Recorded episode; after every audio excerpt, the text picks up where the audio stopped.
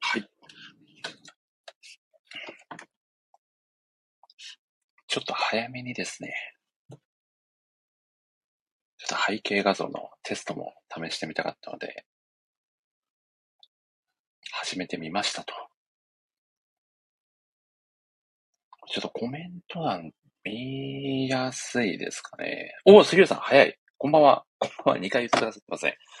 声聞こえてますかね？あ、聞こえてます。早いですね。僕が言うより先に。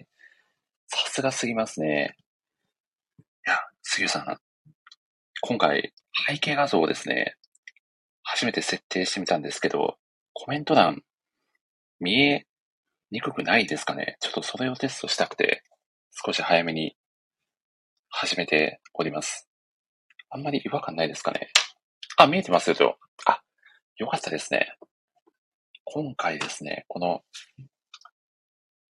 イラストがですね、漫画好きお友達の、あ、そうなんですよ。背景がスペシャル感あってよくですと、嬉しいコメントありがとうございます。こちらが漫画好きお友達のあやまるるさんの3周年記念イラストをですね、使用させていただいております。いや、実は、このイラストを、一つ仕掛けがあってですね、これはまだ後ほどですね。実際にこのイラストを描いてくださったあの方がね、ゲストで来てくださった時に、ちょっとお話をね、したいなと思っております。そしてですね、今回はですね、ちょっとね、当日の トラブルがなかなかいろいろ起こっておりまして、なかなか、なかなかなんですよね。まあ、取り急ぎ、背景も大丈夫そうということで、始まりましたツイートをさせていただきますね。ちょっとここ一瞬放送事故みたいになりますけど、ご容赦くださいませ。よ、始まりましたと。えー、3周年記念特番会ですと。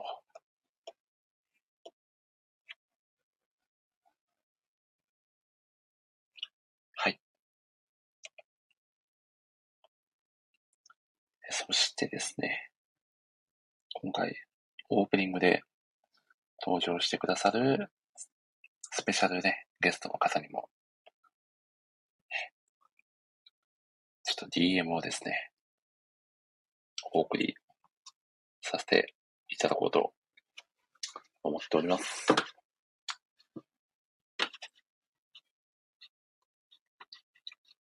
ちょっとね、冒頭、わちゃわちゃしておりますが、お気になさずといったところで、で、これを、こちらの、えー、URL を、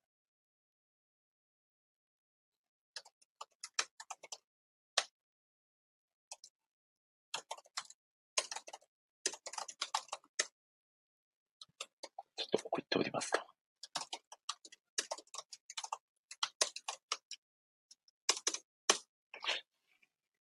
よし。OK です、OK です。ということで、おこれは、もしかして、前回のイベント会にゲストで来てくださった漫画大好き芸人の土君さんが見に来てくれてるような気がしますね。いやありがたいですね。そして、あ、ディギーさんもね、ありがとうございます。毎回ね、来てくださって。これ3周年記念会でもね、これをやるのかと。お、辻君さんがこんばんは、3周年記念おめでとうございます。いや、本当にありがとうございます。いやー、嬉しいですね。そう言っていただけると、いやー、感慨深いものがありますね。いや、辻君さんはね、前回、はい、イベント会にも、ね、出てくださって、なんと初登場で、優勝されるという、いや、素晴らしいプレゼンをね、披露していただいて、その説は本当にありがとうございました。いやー、そして、今日はですね、実は、もともとですね、ああ、スイカさん、前回お世話になりました。こちらこそありがとうございました。ご丁寧にありがとうございます。いや、またよかったらぜひ、ね、ラジオ会、出ていただけると非常に嬉しいです。はい。これちなみに、つみさん、明日と明後日も、ラジオやってるんで、もしよかったら、今、今言うんかいという話ですが、ね、どうですかっていう、ね、お話を、そっとね、させていただいている次第ですが、もしね、ご予定が合えばね、ちょっとそんな、急遽サプライズな展開もあってもいいんじゃないかなと。思いつつですね、ちょっとですね、今日は、え、明日ぜひ、あ、本当ですか？あ、じゃあ、つゆくさんまた連絡します。こんな、こんな、ね、配信してから、ね、急遽相談させていただいていいのかという感じですが、ちょっとまた、後ほどご連絡させていただきますね。ちょっと今のところでまだオフレコでもう配信しちゃってますけど。いやー、ということでですね、今回ですね、もともと、この特番会といえば、一緒にですね、WMC としてお届けをさせていただいてた旅するタコさんというですね、漫画好きお友達の方がちょっと今日、急遽ですね、体調不良で参加叶わないということで、ちょっと僕も、その連絡が今日来たとき、ちょっともうショックで、ね、大丈夫ど、うしようかなってなっちゃったんですけど、ね、まあ、ちょっとね、もうこれも体調不良はもう本当にね、どうしようもないことなので、ね、タコさんにはね、早く元気になってもらいたいなという気持ちでいっぱいですね。まあ、そしてですね、ちょっと今回ですね、まあ、急遽なんですけど、何名かの方にですね、ちょっと少し時間を延長して、あ、こう前半戦の WMC みたいな形でお願いできませんか？みたいな、急遽のお願いをですね、ちょっとさせていただいたところですね、あ、大丈夫ですと、ありがたいお返事をいただいたので、ちょっとその方をですね、まあ、お待ちしている次第でございます。まだ来られてないような感じですかね。これは、もう僕からお呼びしてしまって、あ、おこれは大久保さん来てくださいましたね。ありがとうございます。でも早速、大久保さんをお呼びさせていただきましょうかね。じゃあ、ご招待をさせていただきます。無事に入ってきていただけるでしょうか。お、こんばん、和歌山。遅くなりました。あ、和歌山です。いやー、ありがとうございます。大久保さん。ちょっともう急遽のお願いだったにもかかわらず、はい。ご参加いただけて非常にありがたいです。とんでもないです。ありがとうございます。あ、杉さん、あの、あの、和歌和歌山はですね、あの、はい和歌山県の和歌山ではなくて、こ、ここちらの、和あ、コメントしていただけますかね。和歌山。これは声優さんの和歌山しおんさんの和歌山ですよね。もう、森さんにはすっかり覚えていただいて、そうなんです。そうなんでございます。いやおしありがたいですね声優さんのラジオ、ー、存じ上げております。失礼しましたと。謝らせてしまって申し訳ない。ね。もう絶対わからない。初見生絶対わからないね、これは。そして、あ、すいません、大久保さん。ちょっとですね、はい。あ、杉浦さんがちょっと切腹してきますと、これは、杉浦さん、杉浦さん。重いですね冒頭からいやいやいやいやあの、過去のね、和歌山さんのあの、ラジオ番組を見ていただければ全然そんなことは、あの、知っていただかなくて大丈夫ですので、代わりにちょっと見ていただければと思います。いやーということで、大久保さん、なんと、前半戦の急遽 WMC を買っていた、出ていただけるということで、本当に今日はありがとうございます。WMC ということでよろしいんでしょうか？あの、タコさん、はいタコさんが、なんかあの、急病の方をちょっと、そうなんですよ。ちょっとピンチヒッター務まるかどうかは全くわかりませんが、い、や、もうね、タコさんにはま、まず及ばないわけですね。自分で不足なんですけれども、いやそんなそんな精一精一杯できることをやらせていただきます。いやー、もう非常に心強いです。本当に大久保さん、ありがとうございます。いや、とんでもないです。よろしくお願いします。よろしくお願いいたします。では、早速ですね、大久保さん、はいもう申し味を、まあいつものことながらですね、冒頭に、やや前工場をですね、喋ってからまた WMC の大好物さんをお呼びさせていただきたいと思いますので、また、はい後。ほどよろしくお願いいたします。はい、ああ、またやってしまった。この先に、この和歌山を行ってしまうという。いいです、いいです。全然いいです。もしかしたら別バージョンのね、ご挨拶で登場されるかもしれないので、ですね。あるかもしれないので、そうそうかもしれないので、ということでまた、大悟さん後ほどよろしくお願いいたします。お願いします。はい。ではでは、早速3周年記念会ですね。始めさせていただきます。全国1億2484万人の漫画好きの皆様こんばんは。このラジオは漫画好きのライターさんお友達や漫画つながりのお友達の方をゲストにお招きして、ただただ好きな漫画をネタバレ上等で長尺で語り尽くすタイプのラジオ番組です。私、窓際ライター歴約3年と11ヶ月。そして、ラジオパーソナリティ約3年。四国は愛媛県の片隅で漫画をいい感じの低音ボイスで語るタイプの MC こと、森下と申します。好きなコーヒーは、香川県の直島にある三日月商店のスペシャリティコーヒーです。まあ、何を隠そうですね。実はコーヒーが大好物な私、毎朝タコさんウインナーコーヒーをたしなみ、まあ、1日にですね、軽く4杯から5杯は何かしらのコーヒーと名の付く飲み物を摂取をしております。いやいや、さすがにカフェイン取りすぎという声もありますが、まあ、そこはですね、果敢に上だけを見て、過剰摂取ギリギリのラインを目指してトライしていきたい気持ちです。まあまたですね、かの有名な夏目漱石が松山に赴任当初に下宿した愛称亭と呼ばれる場所には、現在、愛称亭漱石コーヒー店と呼ばれるコーヒーショップが存在しています。まあ、出先にですね、レトロなコーヒー屋さんに出くわすと、まあ、思わずね、見ちゃいますよね。まあ、そんなわけでお腹がタフタフになるくらいまでコーヒーを飲み続けていたい気持ちです。まあ、ちなみにですね、まあ僕、三日月商店も、愛称亭漱石コーヒー店も、まだ一回も行ったことないんですけどね。と、まあですね。まあ、そんな僕のコーヒーにまつわっているのかどうかさえよくわからないどうでもいい話はさておき、早速、今回の3周年記念ラジオ Day1 の前半戦 WMC をお呼びさせていただきます。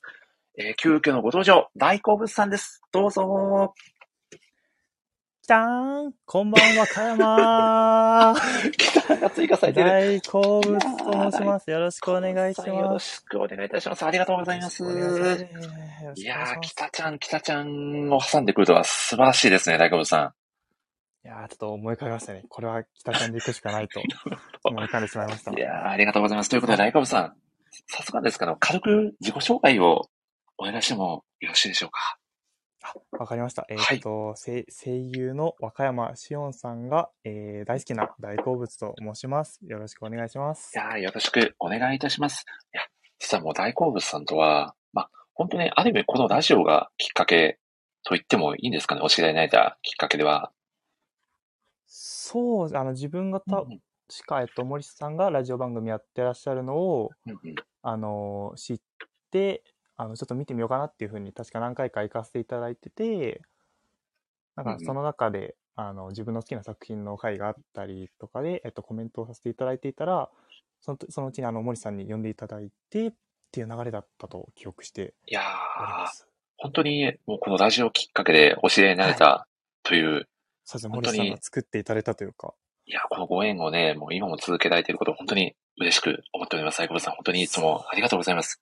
いや、多分もう2021年からだから、何年、に2、3年前に初めてお会いしたそうですね。ちょうど3年前にこのラジオを始めてるので、大好物さんが初めて出てきてくださってからもう2年半ぐらいはおそらく優に経っているのかなというぐらいですかね。いや、そして大好物さん、ままだ、まだそれ、あ、はい、はい、はい。今回で20回目ですよ。なんだかんだでご登場が。うわーなんか、なんかあの、実は、実はですね、なんか、はいはい。今日もしかしたら、なんかゾロ目とか、なんかそういう区切りのいい回なんじゃないかなみたいなちょっと思ってて。うんうん。まさにですよね。3周年ラジオでもあり、大好物さんにとっては、ね、記念すべき20回目の登場でもあえり、ーということで、いやーやっぱなんか、う、うん運命めいたもの少しいや、だけ本当感じてしまそうですよねすご。いしかも、嬉しいです。はい。しかもね、一緒に WMC 的な形でね、やらせていただくのはおそらく初めてではないかと。あ、そう、そうか、まあ、ピンチヒッターではありますけど、こういう形になったのは、あれ？なんか一回やったような。ありましたけど、もうちょっと記憶が定かじゃないですね。なんか、なんか、いやー、なんか森、あ、あれは勝手に俺が森さんにちょっと MC をお願いしたっていう。あ、そうなうんかそれかなんか途中でなんかね、あの二人になって、それちょっと、ちょっとだけ進めたみたいな。あ、でもそんな時も、最初、最初から MC みたいなのは、確かまあ、おそらく今回が、ですよね。いや、なので、まあ、せっかくのね、機会なので、今日はね、まあ、1時間ほどにはなるかと思いますが、楽しんでいきたいなと思いますので、よろしくお願いいたします。はい、よろしくお願いします。お願いいたします。そして、ちょっとね、冒頭大好物さんにもぜひ、この3周年を迎えた森スタジオの、まあ、ぜひあの、はい。これまでの、まあ、ご登場いただいていろいろ思い出もあろうかと思いますが、はい。まあ、昨はい年森スタジオってこんな場所だな、みたいな、率直なご感想などいただけると嬉しいんですが、いかがでしょあ率直な。う、うん、そうですね。やっぱりいろいろあるとは思うのですが、あそそいろんな人からやっぱり見た森氏ラジオという場の見方があると思うので、自分にとっては、うーん、一言で言うとちょっとやっぱ難しいですよ。つな、つながりというか、やっぱ多分皆さん思ってらっしゃるのは、こんなに温かい場はなかなかないんじゃないかっていう。いやー、そう嬉しいそれはですね。やっぱ出た方全員がすっごい感じてらっしゃると思ってて。いやー、でもそう言っていただけると、本当に MC としてはもう嬉しい気持ちでいっぱいですね。やっぱりぱり森さおん、はい、あはいはいはいあ、はい。あ、やどうぞどうぞ、大悟さん続けて。はい。あ、ありがとうございます。やっぱりその森さんが、どんなボール投げても受け止めてくれるっていう、どうにかして返してくれるっていう、その、つ、つ、翼くんがいるみたいな、そういうことなんですよね。いや安。心感が。いやありがたいですねなんで何でも話してしまうという、やっぱそういう安心感があって、すごく温かい場所でつながりも、そんな、そんなところで話せるから、なんかあの、お互いのいいところとか見えてきて、うんつながりが持てるのかなっていう、そういう場所です、あーすごくいやありがたい場所だと思います。ありがたいですね。やっぱり、こう、お互いの、こう、好きをね、全力ではい。共有し合える場所みたいはないイメージで、こう、ラジオをやってみたいなっていう思いがあったのでう、んやっぱり、あんまりこう、こうネガティブなね、話題はなしにして、もう、ここがいいよねとか、ここが面白いよねっていう話を、ね、全力で、こう、トークをね、し合えるような場所がいいなっていうのは、もうそもそものラジオをこう始める時から持ってたイメージなんで、まあそれが少なからず実現できているのかなと思うと非常に嬉しく思いますね。いやー、人柄が、人。柄がラジオに現れていらっしゃるというか。いやいやいやいや、でも最近、ね、結構非難されることも多いんでね。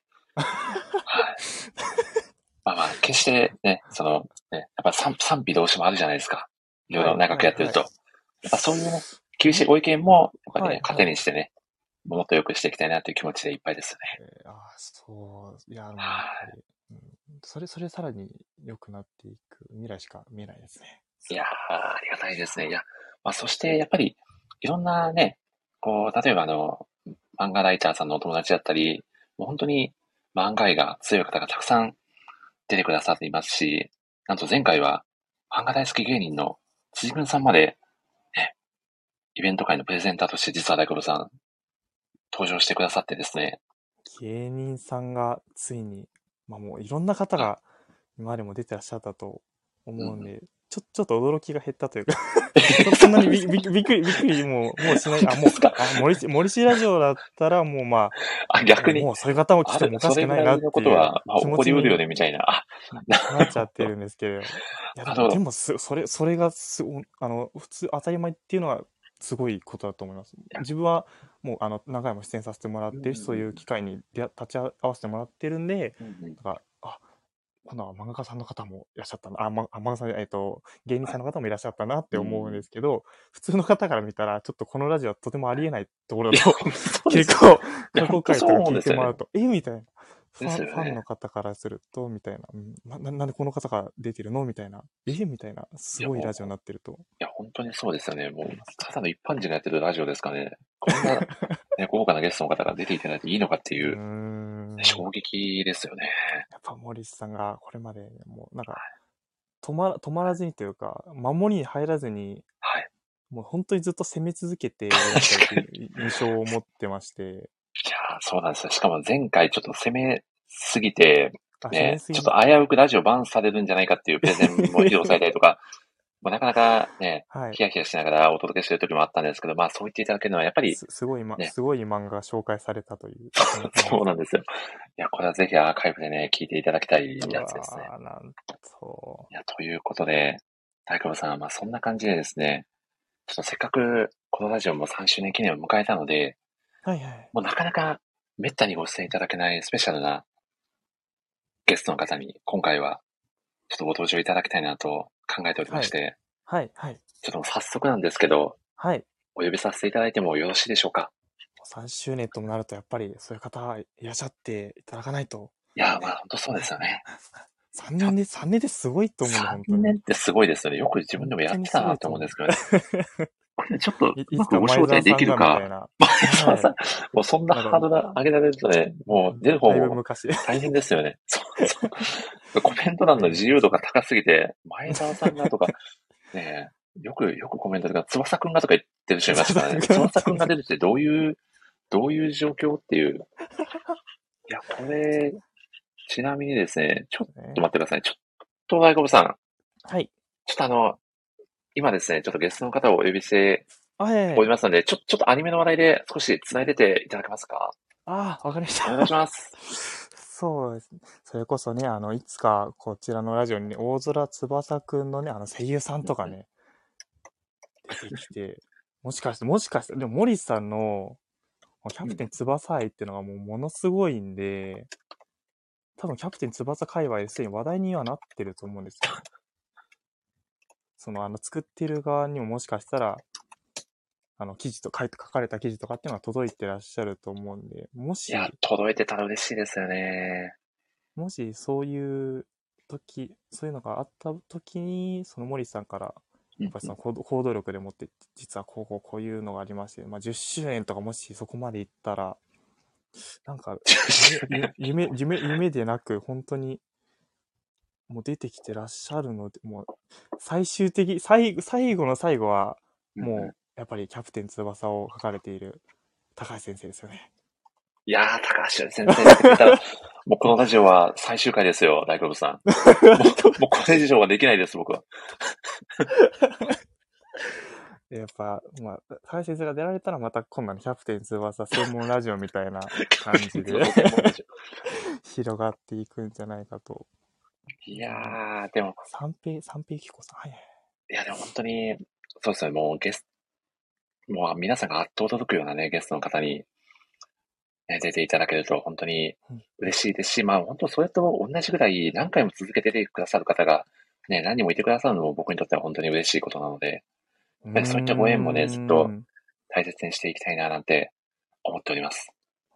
うんいや、もう出演者の方がたくさんはい増えて増えて、それでまた声をかけていくっていうのも、労力、労力もどんどん上がっているとうん思うんですけれども、それをもう労を惜しまずに続けてらっしゃるいやからこそ、からこそですし、それを続けられるのがやっぱり森さんの本当にすごいところだなって思いやいます。ー、そう言っていただけると非常にありがたいです。おこれはいよいよコラボが開始できそうなんでお呼びさせていただきますね。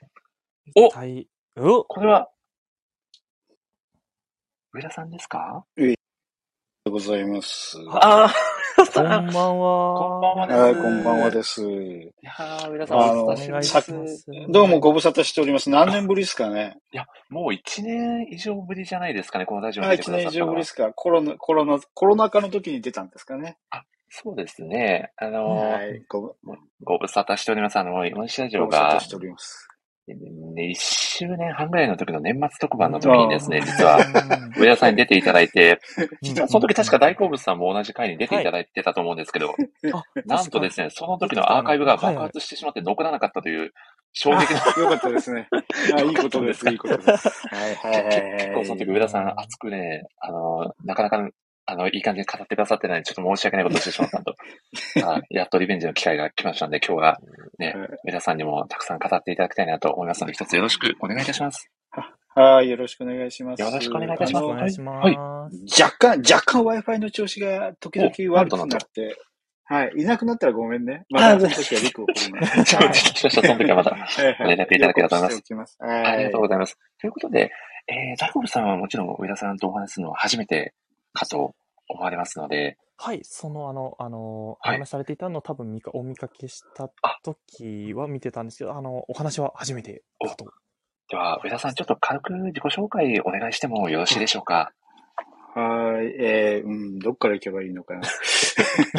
えー今は、えー、まあ、寝言をやってます。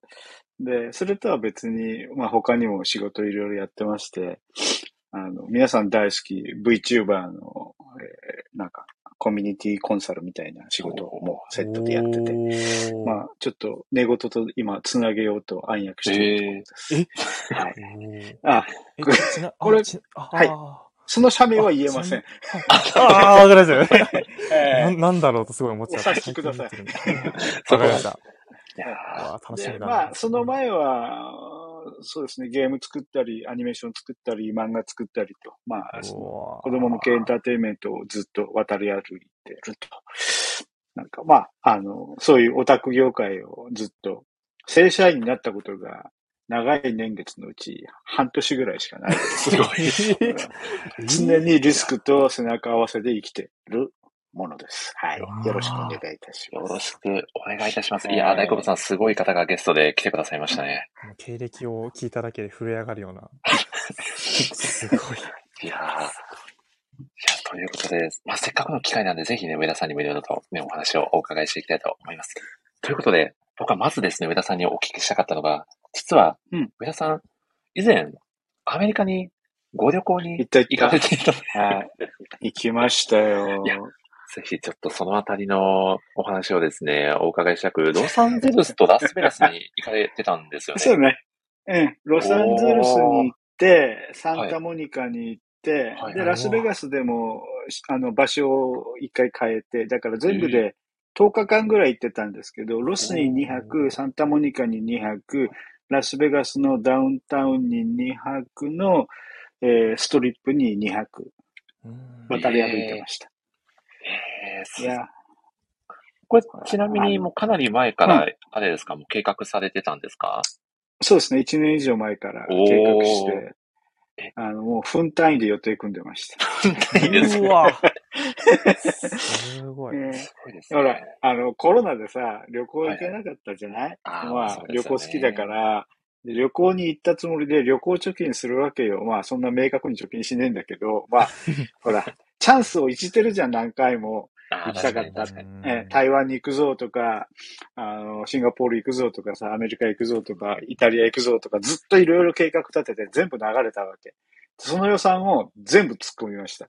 に。ええうわうんめっちゃ贅沢な旅をして、あああ、へーすごいな。のはいはい。ん？あ、ちなみにその、一番うん。その、ここれが一番大きな目的でここに行きたいみたいなのもやっぱりあったんですか？あーまあ、まず一つは、うん。あの、もう何十年も前に行ったハリウッドが今どうなってるのかっていおう、ー。ちょっと、お要するにまあコロナを経て、ハリウッドがどうなったか、今アメリカってめちゃめちゃ貧富の差が激しいんだけど、うん。で、まあそれをちょっと見たかったというのが一つと、でまあ、ラスベガス大好きで何回も行ってるんで、まあ、またエンターテインメントにちょっと溺れたいなと思って。うん。あの、最終、最後に泊まったラスベガスのホテルがベラッジオっていうホテルでめっちゃ高いんだけど、で、あの、ラスベガスの噴水ショーが結構有名なんですけど、うそれを主催しているホテルなんですよ。ホテルの目の前にある巨大な池で噴水やるんですけど。で、それを、まあ、要するに噴水の前にみんな鈴なりになってその噴水ショーを見るのを見れる、その、いわゆるホテルから、その噴水ショーを逆から見る、裏から見る、真正面から見るみたいな、なそういう部屋に泊まったりして、とりあえずもう今まで使おうとして使えなかった旅行予算を、もう食食に、エンターテインメントに、ホテルに、飛行機にと、全部突っ込みます。すごい。いやま あ、ものすごい贅沢な旅行だったんですね。あのそそうね。食い物はでもまあなんか大したことないものばっかりだったんですけど、まあ、えーでも遊ぶのは楽しかったね。うん、例えば、その、ラスベガスでシューティングレンジって、あの、マシンガンとか鉄砲撃てるとこがあって、そこに撃ちに行ったんですけど、それもわざわざホテルまで迎えに来てもらって、ハマーで迎えに行くんで、ええー、すごい。ゴージャス。うん。で、ハマーの荷台に乗って、その、シューティングレンジまで運んでもらうっていう、もうそこからすでにエンターテインメントが始まってるとか、あとまあ、シルク・ド・ソレイユのショーがいっぱいラスベガスで行われてるんですけど、まあそのうちもうほとんど結構見てるんで、そのうちの一つの今回はカーってやつを見たんですけど、なんかね、すごいんだよね。あ、常設劇場だから、常設劇場でしかできない、もうセットが凄まじいわけ。なえ、こんな風にセット動いちゃうの？みたいな。ショーの凄さとセットの凄さもダブルでこう口をあんぐりみたいな。ええうん、まあなんかね、こういうの実際に見に行ってほしいから、なんかネタバレになっちゃうからあんまり言言わないんだけど。いや、あの、なんだろう、舞台もそうだし、やっぱりね、直接その目で空気の振動とかも含めて、やっぱり見るのがいいよね。ー。うーん。もうんいやう本当に最上級のエンタメに触れてこられたんですね。り まあ立派な言い方だけどそうだよね。いや、いいじゃん、一度ぐらい、まあもっと今後もやりたいと思うけど、金に糸目をつけてとりあえず、うん。いやいや、せっかく旅してんだから、行こうぜ、食おうぜっていう、見に行こうぜっていう、やっぱあるかなと思って。でも。逆にサ、はい。サンタモニカに行ったら、サンタモニカってまあ、あの、ピア、あの、埠頭があるんですけど、はい。そこで、まあ、沈む夕日をボーって見るとか、要するに時間も贅沢に使うみたいな。ああ。いいやー、うんそういうのいいなと思ってね。やー、いい時間の使い方ですよね。素敵だなうんしかもゴールデンウィークが終わってすぐに来ましたからね。おお。でも逆に、逆に言えば僕、あの、カレンダー通りっていうか、ゴールデンウィークカレンダーで休みの日もずっと働いてたんですよ。なるほど、なるほど。まあ、うん、そうしないと、ほら、デンウィークなんか、の、うんうん。そうそうそう、全部スライドするよ、と。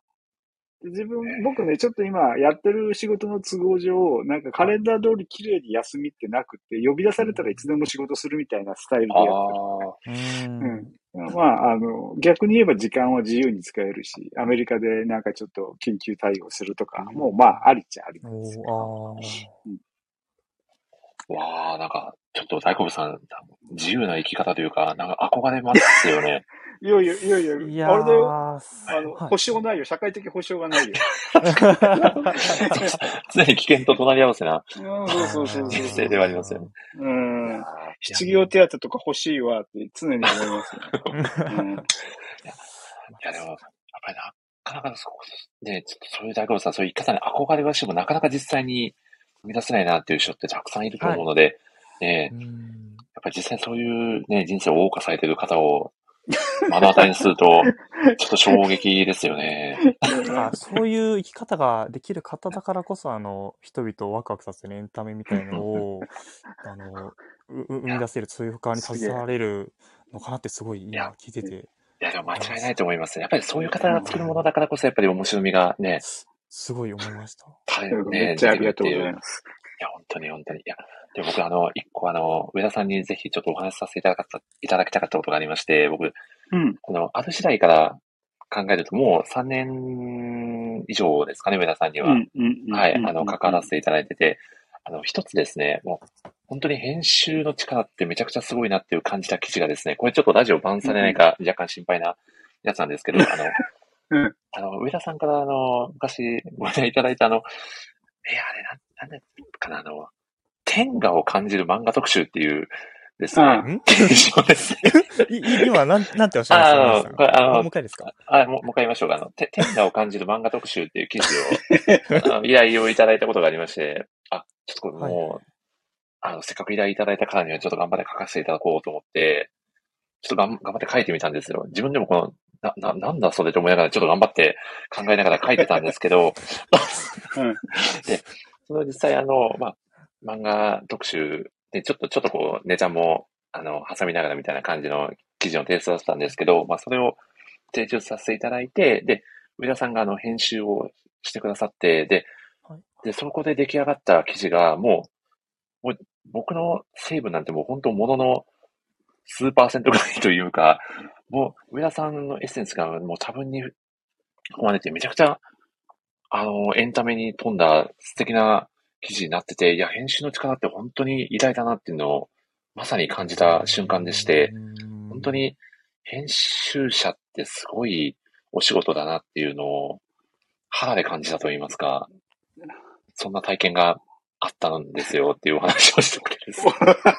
言いたかったのね。言いたかったんですよ。で、で実際、その、上田さんも編集のお仕事も長らくおそらくやられてると思うんですけど、うん。実際その編集者として、まあ、大切にされてることというか、こう、心情とされてることってどういう部分なのかなと思って、ちょっと真面目な質問なんですけど、いきなりうんお伺いさせていただきたいなと。はい。お客さんの表情だよね。おお。読んでる人が、うんまあ、どういうよ嬉しそうな顔してるとか、いや、逆に悲しくてもいいんだよ。怒ってもいいんだよ。お客さんに、その、なんだろう、五感を与えられるかっていうのは大事だようね。んうんで、あと、もう今の人たち文章読まないからさ、いやーそうですよね。その、その文章を読まないというジレンマの中で文章を出すわけだから、うんうん一行一行が勝負で、一行読んだらその一行は次の一行のための伏線があるぐらいの覚悟で、連続してこ文章って繋いでいかなきゃいけなくって。で、その繋がれたものが今度段落になって、その段落は次の段落のための伏線になってる。だからその次の段落を読んだら、ああ、なるほどねってって前の段落にもう一回戻っちゃうぐらいの、そういう構造とかを意識した方が多分いいんだよね。うーん。あれ実際、わかりづらい。本当にこう言葉の一つ一つに、文章の一つ一つに意味を持たせるというか、うん。えー伏線を張るとね、杉浦さんもコメントされておりますが、あの一番簡単なのは、とりあえず自分の文章を読むことですよ。うんで、ちゃんと読むこと。あの、声出さなくてもいい、音読でもいいし、なんか黙読でもいいんだけど、読むことめちゃめちゃ大事で、でその言葉には力があるとか、ちゃんと楽しくなってる、リズムも大事だし、これなんか言った声もしんないけど、ブレスを入れるタイミングだよね。息継ぎのタイミングがないと疲れるじゃん。だからしっかり句読点は計算して入れなきゃいけないし、一気に読ませる。あの、流しそうめんのように、ちょろろって流して読ませたい文章もあるじゃないですか。そのリズムを作らなきゃいけない。なただし、そればっかりだと飽きるからノイズを入れなきゃいけないとか、デコボコがあって初めて刺激が生まれるから、みたいな、そう、なんか、そういうのって多分ね、読んでいかないと気づかないんですよ。で、その自分の文章のクオリティが高いかどうかっていうのは、まあ、正直自分だけじゃわからない部分もあって、それをあの編集に投げてもいいんだけど、まあまあ、あの、いっぱい本読んで、他の人の、いわゆる文章の切り口、視点、文章の流れとか構造みたいなものも、まあ、なんか、パクる要素はいっぱいあると思うんで、なんか、あの、秘話があったら、まあ、インターネットも楽しいんだけど、あの、結局ツイッターとかフェイスブックに書いてるのはどこの不満の骨ともわかんないような素人の文章か、プロが文章を書いてでもその文章は今ここはかタダで出してるから手抜いてる文章なんですよね。だから。うん、だからもうちゃんとした、やっぱりね、ペイして、あの、そのお金を出して、文章は読む。雑誌でもいいよ。何でもいいの。でもうん、ただよりは金を払って読んだ方が自分の身には染みるよ。確かいやー、金言ですね。に。これはもういやーこれ実際大好物さんは、まあ、いろいろ記事もね、これまで、あの、読まれてきてると思うんですけど、こう、まあ、はい読者目線で見て、いい記事ってどういう記事だなって感じますか？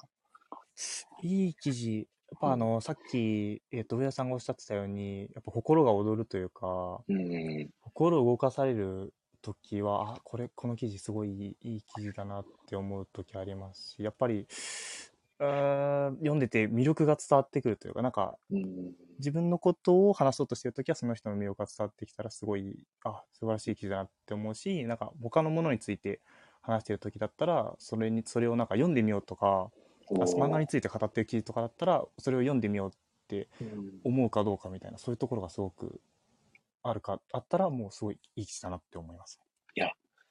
でもまさに心にまで届くかどうかっていうのがね、その記事をいいと思うかの、うん。まあ、基準になってるっていう。いやそして、杉浦さんが一瞬お風呂入って出たらやべえゲスト出てたと。上田さんのことですね、これは。ゲスト誰だろうって言って。上田さんが、はい、オープニングスペシャルゲストで出てきてくださっております。実はね、上田さんも今回で3回目ということで、初めて出てくださった時はですね、あの、宇宙戦争をね、語っていただいた、うーんはい、もうかなりもうね、前すげえ昔じゃん。そうなんですよ。もう2年半以上前ですかね。すげえ。俺、ずっとそれ忘れてて、あ、2回目だと思ったら、3回目だったね。3回目だったんですよ、実は。なるほど、なるほど。2回目最とかっ近読んでる？て、アルキメデスの対戦みたいな、そんなお話されてらっしゃいましいやどうかないや、アルキメデスの対戦は間違いなく僕言ってないね。けあ、いない。あ、そうです別の方。すいません。いや、全然、全い全然です。あの、僕ほら、まあ、なんか寝言やってるから、あんまりこういう風にして公言していっちゃいけないんだけど、漫画の好き嫌いめちゃくちゃあるんですよ。へえ。こ れ、でも、大根さん、僕、あの、今でも覚えてるんですけど、はい上。田さんが最初に出てくださった時に、上田さんが、左利きのエレンすげえ嫌いなんだよっていう発言をされてです いやね。ー。で、これめちゃくちゃ奇跡的なタイミングだったんですけど、なんともうその次に決まってたラジオ会のテーマが左利きのエレンだったんですよ。そうそう そんなことあるのかっていう、うわー。すごいしことがね、すごいシンクロが起こっちゃうっていう。いやいやでも、そういうやっぱ、り好き嫌いっていうのはやっぱね、自分のしっかり持たれてるからこそね、あるものであって、そうですよね。うんですよ。ね。だからこそね、なんか、人気がある理由もわかるけど、まあ、同時に、俺にとっては受け入れられない作品とかあるじゃないですか。うんあ確かに確かに。ねねうえん。すごいある。うんまあ、そういった意味では僕、推しの子嫌いだしね。ああ、そうなんですね。うんへうんえいや何ら目新しくないって。ああ、いや、あのね、これ、まあなんかちょうどこういう機会だから言っちゃうけど、はいやっぱりね、最近この、この漫画面白いとか、すごいって言ってる作品、まあ、そういうのを大きな声で言う人たちって、まあインターネットにもいっぱいいるわけなんですけど、すごい知識が浅いよね。ああ、ーこれで受ける、ここれで受けるんだっていう、あの、おなんだろうね。あ、これもなんかでも、小説の中では5週ぐらいしてますよねとか、本当に語語ることの前に、なんか目先のビジュアルであるとか、その表現で、なんかその作品に魅了されてる。もっと違うところを見るところもあるんじゃないですかとか、まあいろいろ思っちゃったりする。でも、個人の趣味、主主義、趣味、うん。そういったものを否定するものでもないし、なんか誰もが詳しいわけじゃなくて、どんなものにでも初心者はいるし、うん。なんかそういう初心者の人、もしくはすごい言葉が悪いにわかの人、今目の前に見えるものに夢中になってる人も、これから先どんどん成長していくし、その人たちが次のエンターテインメントを作る可能性だって全然あるわけだから、まあ、それはいいんですよ。だから好き嫌いって自由だから。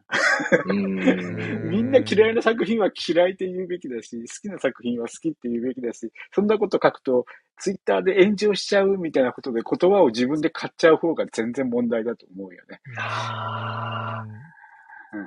いやー、大悟さん、何かと考えさせられることの多いお話でしたね。そうですね。本当に本当に。いやー確かにちょっと今、こう、あまりにこう、キャッチーになりすぎてるのかもしれないですよね、時代が。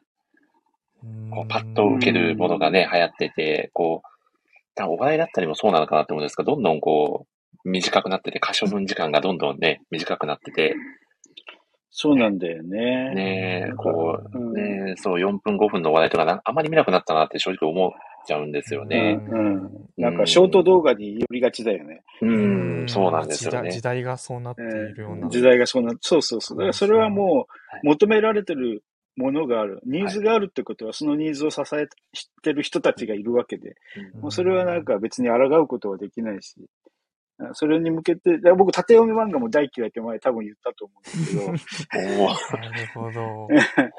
あんなんの設計もできてない作品大嫌いなんですけど、でもそれが楽だし、スマートフォンとしてすごい読みやすいから大好きってことっているわけじゃないですか。うんうん、まあでも、なんか、ね、なんか、僕は、おあこれ、こ、これで漫画が楽しいとか面白いって思う人が、なんか将来どんな作品作るんだろうっていうのは、ちょっと、なんか憂鬱になっちゃうところはあるけどね。プラプラットフォームに依存した漫画って何それって思うもん。これ、なんか、10年後、20年後にスマートフォンは縦型じゃなくなってるよ、多分。そういった時に縦読み漫画どうなるのとか思う思うじゃん。確かにね。えーなんか、その、もっと歴史に残る仕事とか、歴史に残る、なんか人々の記憶にずっと残る作品を、もし作るんだったら、普遍的なフォーマットってなんだろうっていうところから入った方がいいよね。という感ですよね。はい。個人の感想です。個人の感想、あくまで個人の感想ですからね。個人の感想ですね。でも確かにそう、10年、20年、ね、あるいはずっと長く残るもの、それもね、本当に、本当に価値のあるものしか残らないと思うので、まあそういう意味でいくと本当にキャフツバって偉大な作品だなってうん、そう思いだよますよね まあ。でもそれはその通りだと思うよ。作品としての力もあるし、うん。あの、あの漫画が、なんか、べある意味、ほら、カルチャーを作って才能を呼び出した、うんしたじゃないですか。うん本当に本当に。すごいなと思いますよね。やー、本当そうですよね。本当にあれで、あの作品が、そうサッカー人口自体をこうね、増やしたって、そうスラムダンクだったりもそうなんですけど、やっやぱりそれだけね、世間に影響を、大きな影響を与えている作品って、結構漫画から出てることって多いんじゃないかなって、特にスポーツだうんとすごくそこ親和性高いのかなって僕思ってるんですけど、うん。うん、そういう意味では本当に偉大なメディアだなと、コンテンツだなと思っております。はいあの、みんなに近い、近い作品だけになんか、子供を騙したくないよね。ああ、ええいやー、確かに。ね、本当に、いろんなね、もう、こう、面白いコンテンツが、パッとこう、掴みやすいコンテンツがたくさんある中でも、まあ、その中でもね、やっぱり本当に面白いものって、これなんだなって思うのを一つ見つけれる人生は豊かだなと思うので、そういう意味では大好物さんもね、今、はい。ね、抑えてる作品、もう本当に、アニメの作品でも、例えばリコディス・リコディだったりとか、すごく、はいあの、めちゃくちゃ熱量高く追いかけられてるじゃないですか。そういう人生って本当に幸はいせなんだろうなって、横で見てて思うので、はい。はい。まあ、そういう、もう本当に熱いコンテンツを見つけられる喜びってありますよね。確かに。で、なんか、見つけやすくなってるとも思って、どんどん。おおうんうん。まあ、やっぱあの、人気になってるやつは、やっぱりすぐに出てきて、それには飛びつきやすいけど、でも、なんか今までよりも、その人気になってないところにも、行けるように、あの、見や見やすいようにはなってるんじゃないかなってすごい思った。あの、作おー漫画が電子化したりっていうのもそうなんですけど、アニメも、あの、いろんなプラットフォームっていうので、過去作品とか見れるようになってて、だから、本当に好き好きが、でもこれからふ深ま、うーん、難しいっすよ。あの、やっぱり、あの、流行ってるものをみんなが見ている時代になってると思うんですけど、同時に、その自分だけの好きを深められている時代になってるとも思ってる。だからこそ自分も出会えた作品っていうのがありますし、なんかもっと広がってほしいなっていうのはすごい、もう自分も深深めたいと思ってますし、うん表面的に見える作品だけど、でもやっぱり心を一瞬でも動かされるってことは、うんそういう部分があると思うんで、うんなんかその、それだけで終わらせないようにはしたいなって思ってます。いやー、素敵なコメント。さすが WMC ですね、大好物さん。さすが。いやー、ちょっとさ、さすがと言われると申し訳ないですけども。ありがとうございます。あ、そして、大好物さん、なんと、はい。佐野くんの作者のロビン安夫先生もなんと今聞いてくださってるとのことで、ありがたいですね。ありがとうごそうざます。ないんですか？え、そうなんですか、え、ツイッターか何かで、あの、リプライとかあ、森さんに。そうなんですよ。リプライいただいて、おー。はい、リアタイ聞いてくださってるですかね？もしかしたらロックさんがはい。はい。はいはい。ロビン安夫先生なのかもしれないですね。何かコメントいただけるとめちゃくちゃありがたいです。ロックさん、あ、本当なんか、はいってやってる方が。はい、そうですね。これ、これ全然違っちゃったら本当申し訳ございません。うなずきながら聞いてますありがたいですね。嬉しいですね。いや、ねでも本当に、ここはね、本当に漫画について、もう本当に長尺で、ね、ご自身の、ああそうです、ロックですと。おー。いや、ありがたいですね。漫画家の先生に聞いていただけてのは本当嬉しいですよね。いや、素いや、そして、いや、せっかくなんで、大好物さんは何か上田さんにい。ご質問など、あればぜひ、なかなかない機会なので、あー。はい。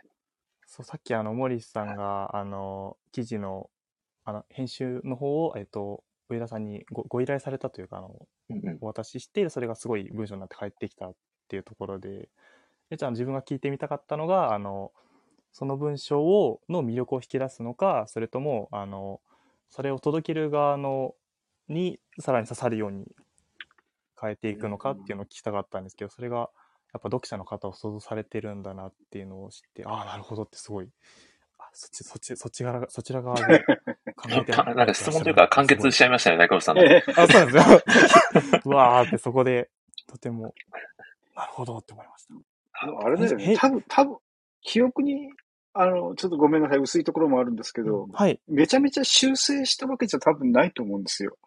おー。あの、寝言のポリシー、まあその以前のあるからでもそうなんですけど、ライターの持ってる個性を最大限残す、あの、たとえそれが未熟でも、その人の言いたい言葉を、あの、原則としては残していくみたいなところは、大事大事にしてるのでで、その、そこに書かれている文章で、これを言いたいんだよね、これを伝えたいんだよね。でもこのままだと、それがまだお客様には伝わりづらいから、もうちょっと開きましょうとか、その趣旨につながるように、お客様がそれがスッと入ってくるように、導入部分をもう少し広げましょうとか、多分そういうことをやったのかな、という感じうー。ん。あ、でも本当にライターさんの個性を、こう、最大限、こう、ね、活かしてくれるメディアなので、僕はだから本当にあるも寝言も、そこが大好きなところですね。ねまあ、以前、上田さんがこう言われてた記憶あるんですけども、今って本当何もかもが早いじゃないっていう。だからこううんゆっくりこう育てていくメディアがあってもいいんじゃないっていうお話をされてた記憶があるので、うん本当にそこは僕はめちゃくちゃ共感してるところですね。まあ、今後ともいっぱい書いてください。ありがとうございます。いやーそんなわけで、あ、ちなみに、まあ、上田さんがめちゃくちゃ押されてる、もう漫画でも結構ですし、例えば映画とか、その他の、あのーコンテンツでも何でも結構なんですぜひおすすめがあれば教えていただきたいです。ああ、なるほど。最近見た舞台だったら全然おすすめがあるんだけど、それは多分もう見れないから、本当ですか？あアメリカの、アメリカの。の舞台ですかね。あ、いや、あの、日本で日本ですか？なるほど。日本で見たんですけど、あのー日本、人間がさ、進化して文化を手に入れたときに、歌と踊りとファッションっていう、この三つ、すごい僕カルチャーだと思ってて。それが、まあ、一つになった舞台があったんへですよ。で、うん。で、まあ、ちょっと、当然ね、あの、舞台なんでもう見れないし、あの、あんまりそれをとやかく言うのも、なんか追いかけられない話しても仕方がないと思うんで、あんまり軽くしか語りませんけど、あの、それはすごく良かった。で、えーあの、漫画で言うと、まあ最近本当に雑に何でも読んでるんですけど、あのなんかもう、ストーリーを、なんか、えーストーリーを作っていくっていうか、それはもう皆さんすげえ今頑張ってていろんなものをやってるから、もう最近主にエッセイっぽいのばっかり読んでて、うー ん。タイの人々っていう、あの、うん、タイの、あの、バンコクのタイですね。はい。あのタイのあの日常とか食事とか人々の優しさとかが書いてあるエッセイ漫画があるんですけど、タイの人々大好きで僕、タイ暑くて大嫌いだったんですけど、行きた、行ったこともないし、タイに行こうとも思わなかったんだけど、めちゃくちゃ行きたくなったんですよ。ええすごい。なんかそういうふうに背中を押してくれるような作品に出会えたのはすごい良かったなとなるほど。思いますね。ちょっとめちゃくちゃ気になりますよ。上田さんにそこまで影響を与えるなんて。ねえちなみにさっき言った、あの、その舞台は、ジャン・ポール・ゴルチエのファッションフリークショーっていうやつです。あの東京だと渋谷でやってたんですけへど、うファッションフリークショーですね。ファッション基地が、フフリークショァッションフリークショーですね。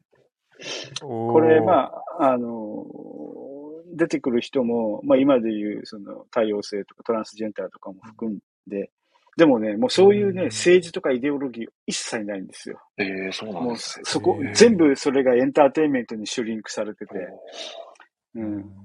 でも、これはめちゃくちゃ良かったね。普通、なんかストーリーっていうストーリーもそこまでなくて、どちらかというとゴルチエの自身の自伝なんだけど、なんかまあ、あの、こういうのってなかなか出会えないから、やっぱり、あの選ばずに何でもかんでも見ていくといいなと思うんだけど、いかんせん舞台は高いし、ハードル高いし、いい席取れないんで、うん。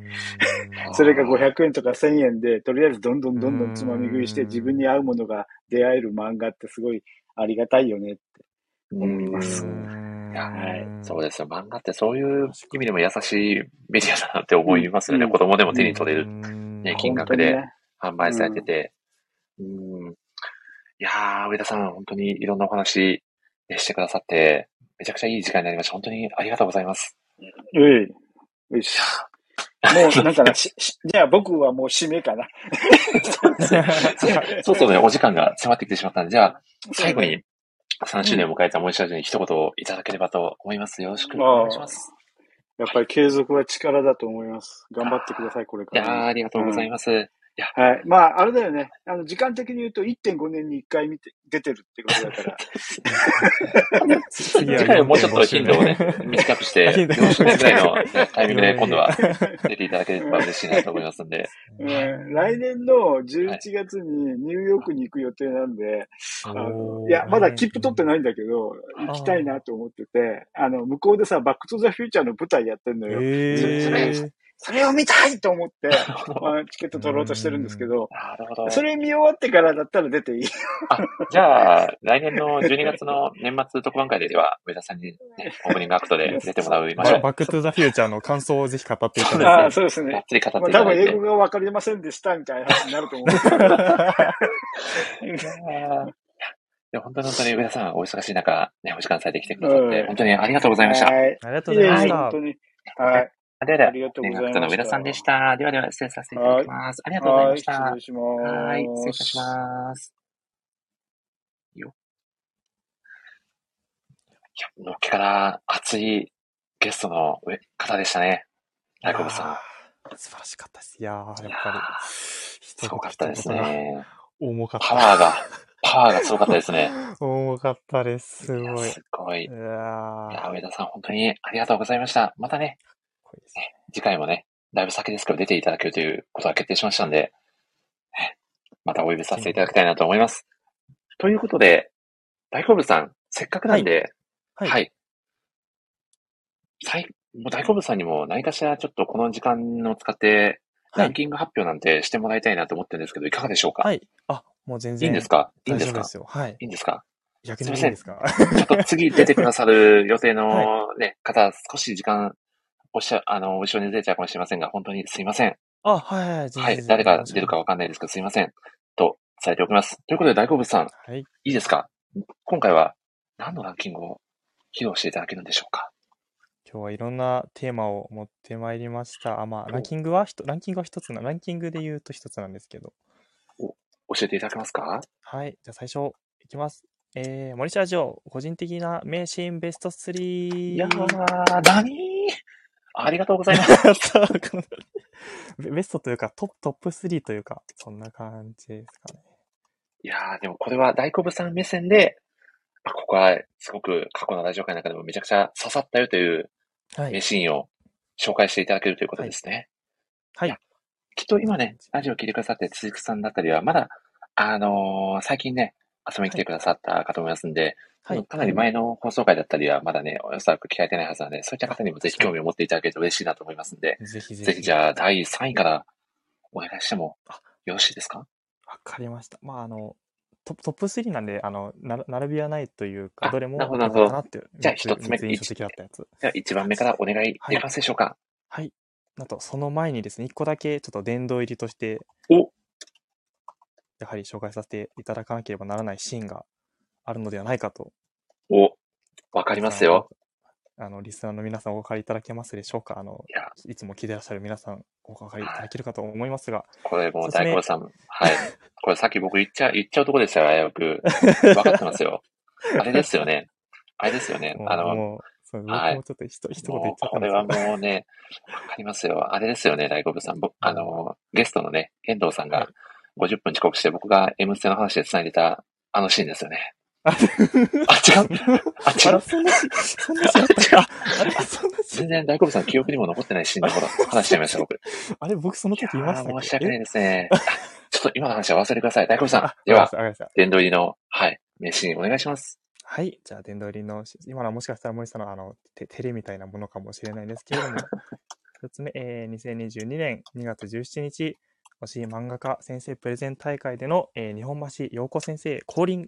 いやー、あの回は本当に奇跡が起こった瞬間でしたね。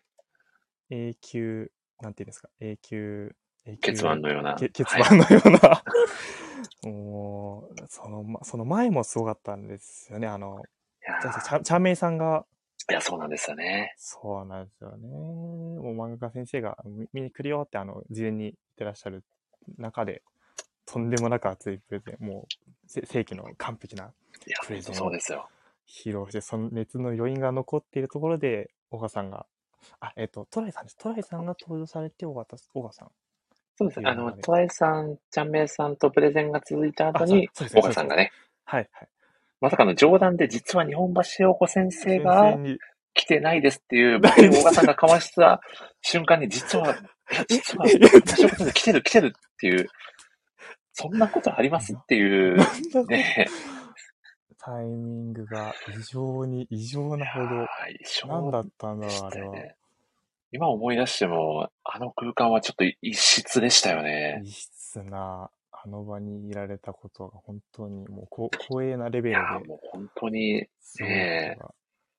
そして、そんなな、そんな中で、はいまあ、まあもう、あのもう今でも覚えてるんです。大川さんが、あ、もはいうこれ無理だっつって。あもうこれできない、俺はできないって言ってましたもんね。俺できない。って言ってたんですけど、森さんが、あの、小川さん、こここは、あの、日本橋陽子先生のファン代表として、よろしくお願いしますっていう、いやそれを分かりましたって言ってからのちょっと小川さんの神プレゼンですよね。ーいや、本当に。その前のちゃんめいさんのも練りに練られた完璧なプレゼンだったんですけれども、そうですよね。そうですよね。最終的にもうにその二分するぐらいすごかったんですけれど、やっぱりあの時の小川さんのあの涙ながらのプレゼンっていうのは、いやー、すごかったな。これはもう、ね、モデシラジオ、き、まだお聞きしされたことがない方にも、はいぜひ聞いてもらいたいなっていうね。そうですね。ちょっとアーカイブ遡っていただいて、2022年のうん2月17日うん。の回をね、まあ、ちょっとネタバレになっちゃったんですけど、本当ですね。まあ、まあ、でもぜ、まあ、結構かなりの過去回なのでね。はい、はい、まあ、全然いいんじゃないかと思いますんで、いや、本当に、大久保さん、さ、間違いなく、あのシーンは、二度と訪れることがない殿堂入りといって差し支えないシーンですね。二度とないでしょう。いやあんなこー、とはもう起きないのではというぐらいの、推しの漫画先生来るという。いやー、ありがとうございます。では、大久保さん、続けて、お願いできますか？はい。では、一つ目ですかね。はい、はい。はい。そうですね。一つ目の、えー、名シーン。森下ちゃんの個人的な印象的な名シーン。はい。お願いします。はい。えー、一つ目。推しが好きだと叫びたい、スラムダンク推しタッグトーナメントでのえーはい森さんとミッチーさんのプレゼンです。なんと、ありがたいですね。あの、ブザービーターをね、迎えたね、僕が誕生日になるっていう、あのラジオ会ですよね。そうですね。もう、ミッチーさんが最後の最後に、うわ、この、もう自分の中であの、はははい判定もしなきゃいけないはい中で、うわ、もう出揃っちゃったな、これ、どれを選ぶか本当に迷うなっっていう中での、日付があの、そのちょうど変わるぐらいのプレゼンだったんですよそうなんです。案の定長尺ラジオになってしまい、はい日付超えちゃうっていうね。ね。で、2月21日から2月はい22日になった瞬,、瞬間、うんうんなって、まあ3分ぐらい、それでプレゼンが経って、最後の最後に、ミッチーさんがはい。今日は、なんと、森さんと三井久志の誕生日なんですって言った瞬間の、あの、いやえーー、えー、っていう。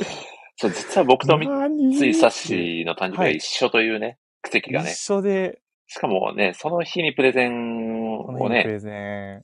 できる、っていいうなかなかの奇跡的なタイミングがね、重なった瞬間でしたよね。そね。それを見つけて、プレゼンに盛り込んだミッチーさん。そして、もうあのタイミングで出すかという。はいい、やー、あれは完璧な推理ですよね。いや、素晴らしかったですよ。ね。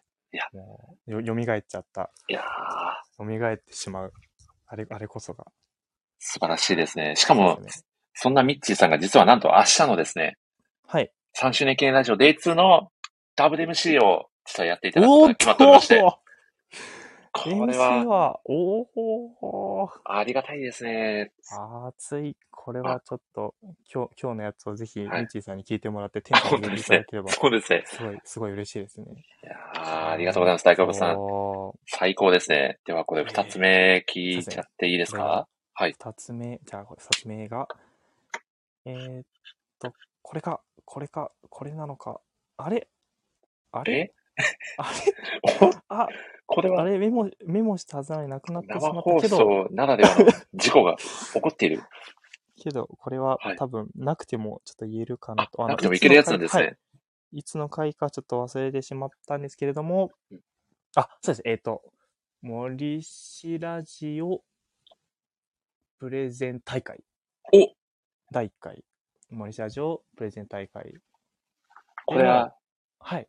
森氏ラジオ自体をプレゼンしていただくという、なんとも自分勝手なはいはいはい。イベント会、森氏ラジオプレゼン大会での一幕ですね。はい。あの、はい企画での、えー、森さんと一緒にやらせていただいたプレゼン。あれはすごかったですね。あれはもはやプレゼンというより実況でしたよ、大好物さん。実況でしたという。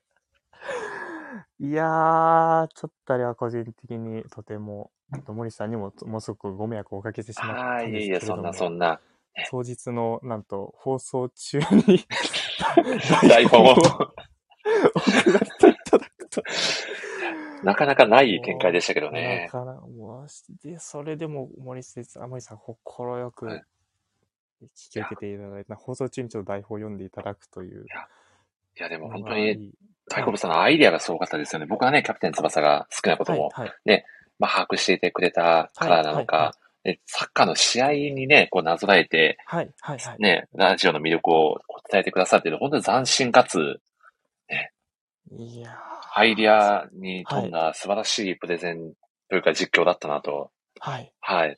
あ普通のプレゼンをしようか、はいそれとも、そはいの、はいちょっと違うことにしようかとすごい悩んでた時に、はい。えっ、と、その悩んでる最中に行ってたラーメン屋さんで、キャプテン翼が置いてあったと。キャプテン翼のフットボール、えっ、と、あれですね、中学生の次か。えーワールドユース編あそうワールドユース編ですよね。ワールド戦が置いてあったと、ちょっとそれを参考に、な何かな、参考なのかなと思って読んでみたら、これだっていういや、そんなことがあるのかというね、衝撃でしたね。これをプレゼンに、なんとかこの熱量、すごい熱量を、とにかく熱い、やっぱり、すごい、本当に世界的なサッカー漫画だ、その時に感じて。もう、とにかくワクワクするし、ずっと本当に興奮続いてて、これ、これ、これをポプレゼン聞いてる時に、あの、いろんな人感じてもらいたいんだよな、みたいな思ってて、あ、じゃあこれちょっとプレゼンに盛り込んでみようって思ってたら、プレゼンが実況になってしまったっていう。いや、すごい。そういうい。や、でもすごかったですし、しかもこれ、この後の、はい。あの、アムさんによるね、漫画好きお友達の、はいはいライターお友達のアムさんが、なんと、その大好物さんのプレゼンの模様をね、漫画化してくださるっていう、神展開もね後々に起こるという。あの漫画も、もう、まん、サッカー、スポーツ漫画初めて言ってらっしゃ、はい言ってらっしゃる中でのあれだったんで、いや、すごかったですね。これ厳密に言うとスポーツ漫画だったのかどうなのか問題若干 ありますけど。いや、でもそれでも本当すごかった。ねえいやーありがとうございます、大好物さん。いやーそして、三つ目ですね。教えていただいてもよろしいですか？はい。これも、はいなくてはならないというか、はい。忘れられない名シーンでございます。2021年12月18日放送回で起きた。森ラジオデイツーアーカイブ爆発 です。4時間やったんですよ、4時間。4時間？4時間やったんですよ。4時間やった僕たちの汗と涙の悔しい結晶が、悔しい。悔しいですよ、僕は大好物さん、今でも。あんなに、あんなに準備したのに。そうですね、森さん準備して準備して、やっぱアーカイブが残るっていうのが森さんにとっても、ぼ僕らにとってもなんか後で見返したらあれ面白かったなってそうなんですよね。くなる時でもあるんですけど。あそうなんですよね。4時間やってたはずなのに気がついたら30分しかアーカイブが残ってないっていう、謎のマジック起こってましたもんね。そそのその後にちょっと、ねすいません。そうそう。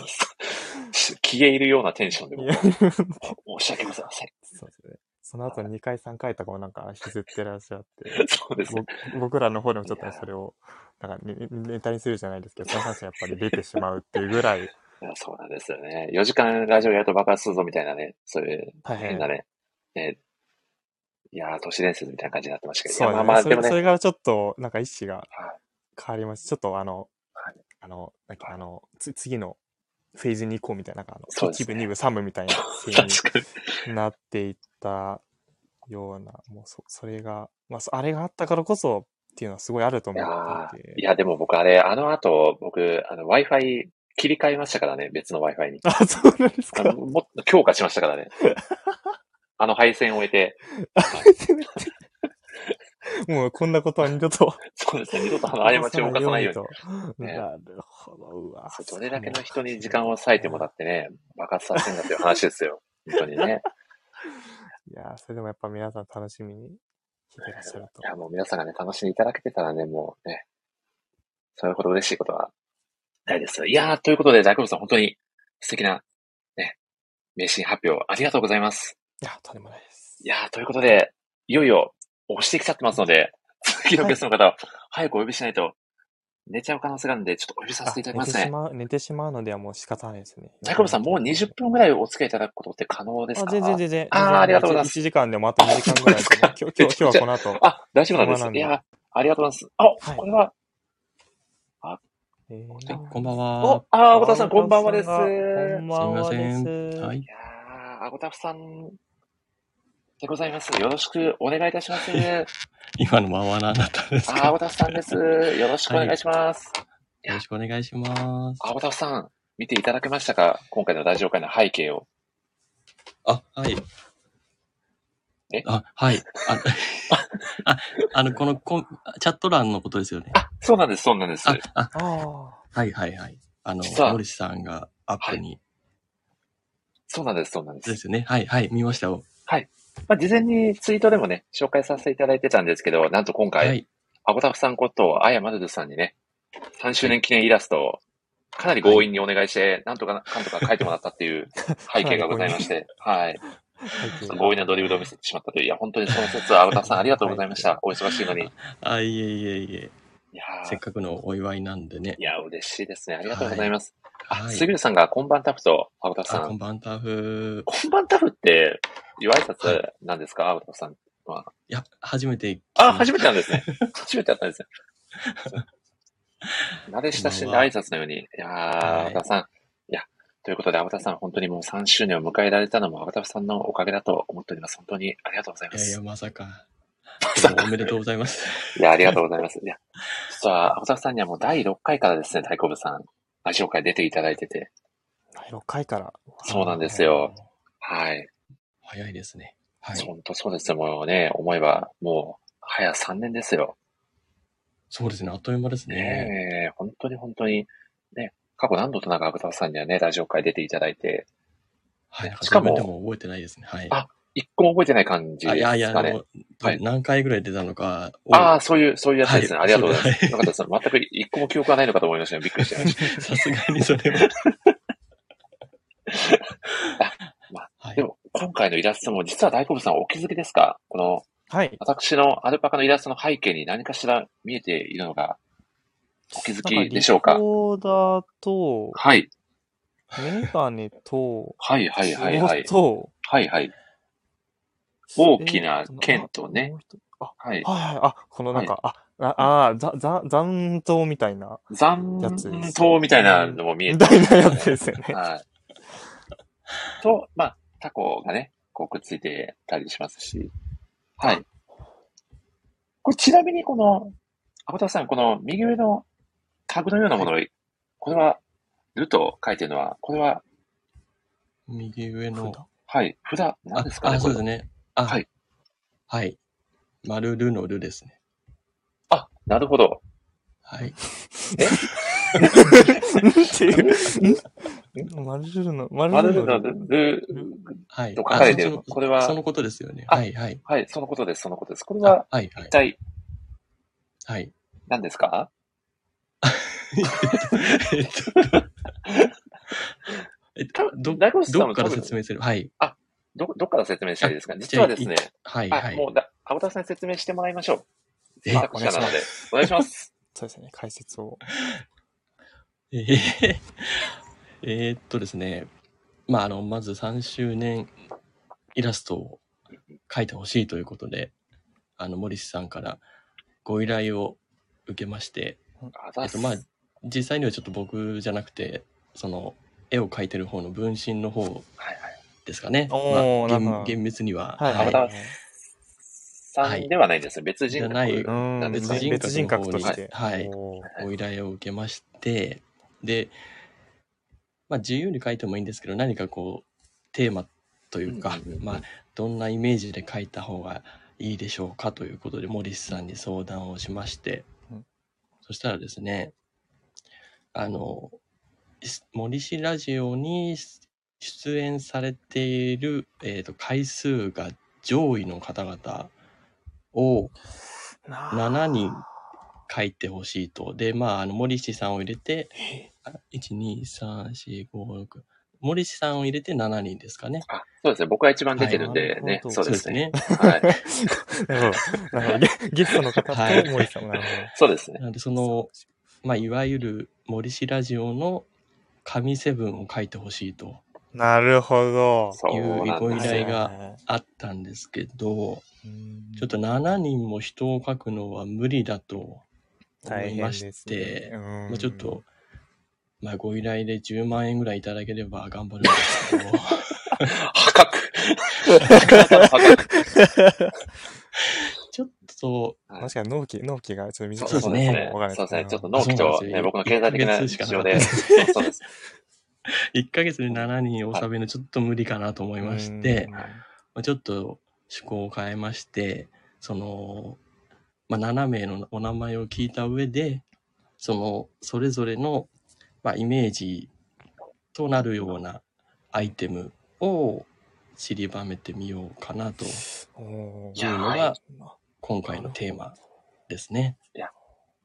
こうある意味では、こう、ね、モンシラジオにたくさん出ていただいた方へのちょっとプレゼント的な意味合いも含まれているというはい。素敵なイラストでございまして、本当に、ね、アバターさん、ありがとうございます。別人格のあやまるさんにもよろしくお伝えください。はい。なるほど。やまあ、そんなちょっとギミックがね、隠されてるっていうのも面白いですよね。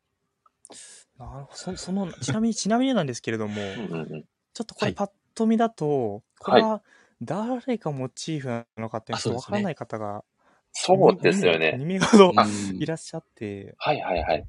ふ札の方とちょっとリコーダー、あ、ん？リコーダー、あ、なんか思い出しそうな。リコーダー。まあ、リコーダーっていうか、まあ、笛、笛、笛ですよねあ、な。るほど、ふや、わかりました。なるほどわかりまし。たか。これ、モニター上フリークの方には、わかるククイズですよね。なるわほど。わからない方は第1回からね、あの、第50回まで聞いていただいたらいいんじゃないかなと。ねそうですはいね。はい。平均2時間なんで、ものすごい時間かかっちゃうと思うんですけどね。はい。はい。頑張ってくださいということで。いやー これちなみにもう1名は大、大小部さんわかりましたか？ふちょっと札の、あ、要するにこれは、アゴタフさん？そうですね。何ですか？の別人格のアヤマルルさんということ。あ、どちらでも大丈夫です。まあ、基本的にはなんか、ゴタフらしいんですけど、はいはいはいはい、あの、まあ、一応本のしおりをイメージして、なるほど。なるほど。はい、なるほど。ちょっと伝わりにくくてすいません。触りにくくてすいませんと言いたいための布石ですよ、これは大小部さん。いやー素晴らしいですね。はい。なるほど。すごい。合点がいきました。ありがとうございます。ということですね。はい。いやー、本当に素敵なイラスト、ありがとうございます。いえいえ。は。はいい。ということで、なんとですね、この、えー、あやまるるさんが描いていただいたイラストと、えー明日ですね、ご登場いただくライターお友達のアムさんがですね、描いていただいた、えー3周年記念イラストがセットになったオリジナルモニシラジオクリアファイルを抽選で30名の方にプレゼントをさせていただく企画を 今回もやらせていただきます。30名もえ。すはいごいたくさん作りますね。いや、そうなんですよ。まあ、でも30名分も応募が集まらないかもしれないので、きっと実質20名ぐらいになるんじゃないかなと予想しております。はい。で、今回ですね、この文字シラジオの、えー、アーカイブをですね、ツイートしていただくか、もしくは、このラジオ内で発表される、えーキーワードですね、3文字のキーワードをですね、1日ずつですね、はい、キーワード集めていきますんで、そのキーワードを集めて、これだけさん、ツイートの方がめちゃくちゃ簡単だから、そんなことするやついねえだろうって思ったかもしれないですけど、いや、これ、やっぱりいろんな方がいますからね。上上田さんの話もあったり、いろんなね、やっぱり趣味思考があるんで、好き嫌いもあるんで、いや、俺はちゃんとキーワードでツイートするよ。じゃないと、えーなんか自分を許せないよみたいな人もいると思うんで、ここはね、発表させていただきますね。1日目、一文字目ですね。あの、合計で3文字あるので、一文字目のキーワードは、あ、なるほど。な、です。な、な、はいはい。ナッパ、俺もナッパではないですねはナッパでは。ナッパではないですね。ち あちなみになんですけど、はい。かん漢字とひらがなどちらのなえーっとですね、漢字でもいいですし、ひらがな、え？ひらがなが多いですかね。あ、なるほど。えーはいでもえ主ーなんだ。主にひらがなですかね。で、結構このラジ、僕のラジオの中では結構頻繁に出てくるワードではあります。えーおー。竹内さんが納豆と、うわー、4日間やらないといけない感じになっちゃいいかもしれないですね。3日間なんで3文字ですね。はい。えままもし、もう当てずっぽでこれじゃないかなと思う方はもう今日ツイートしていただいてもね、結構でございますので、当たるかもしれないということで、はい。明日にはもうツ、イツイートの場合は、はい。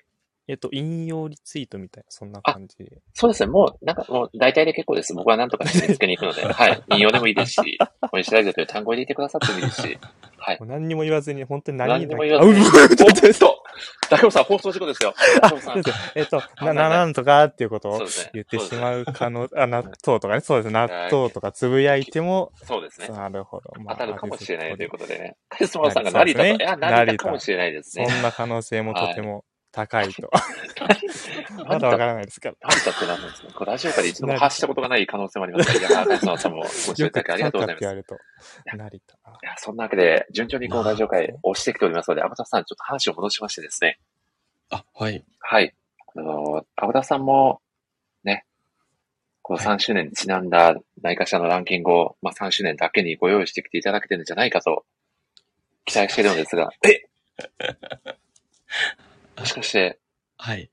時間がなくて、用意できてないみたいなやつですか？ですね。ああ、本当に、本当にでですか？すね。ですね。そんなことあるんですか？大体、そう思わせといて実はあるみたいなパターンが多いと思うんですけど、本当にないやつですか？本当にないやつですあ、ね。本当にないやつなんです。これはもしかしてフリあでもいいですよフリーな、はいフリーな感じの。はい。あどういうテーマでしたっフリーなけ感じの？一応、一応、何かしらはいご用意していただいてる感じですか、うんうんあ、なんとなくですかね。あ、はい。なんとなく、なんとなくなんですね。ななんとなくは。なんとなくおなんとなく、あ、じゃあぜひお願いしていいですか？え、え、えっと、どういうはいテーマで、ではいしですか？何でしたっけね？僕ちょっと忘れちゃいましたね。な、な、何かしらこう3周年にちなんだランキング。はい。あ、自分で発表する感じでしたっけ？そうですね。そうですね。あ、おそうできますか、赤田さん。あ、森さんが、あの、はいメッセージでくれたやつです、そうです、そうです。そうですあなるほど。はいえっと、じゃあ、えっとですね、僕が、えっと、用意してくれと言われたテーマはですね、してくれと言われたという。若干引っかかっちゃいますけど、あ、お願いします。えっと、いいつもですと僕がすみませんと謝るところを、はい森氏さんにすみませんと謝ってほしいランキングですかね。いやいやいや、これ、大久保さん、僕3周年記念で苦言を呈されてますよ。大大丈夫ですか？なかなかい見なくないですか？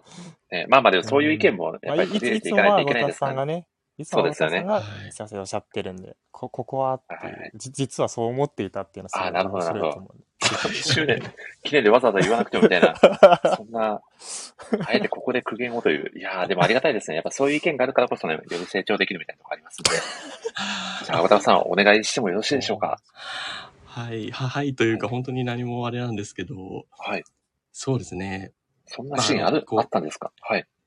第1位、第2位、第3位って感じでもないんですけど、はいはいはい。まず一つがですね、そしたら、はいえーっと、ラジオに出演する時の台本を2日前に送らないでください。いやいや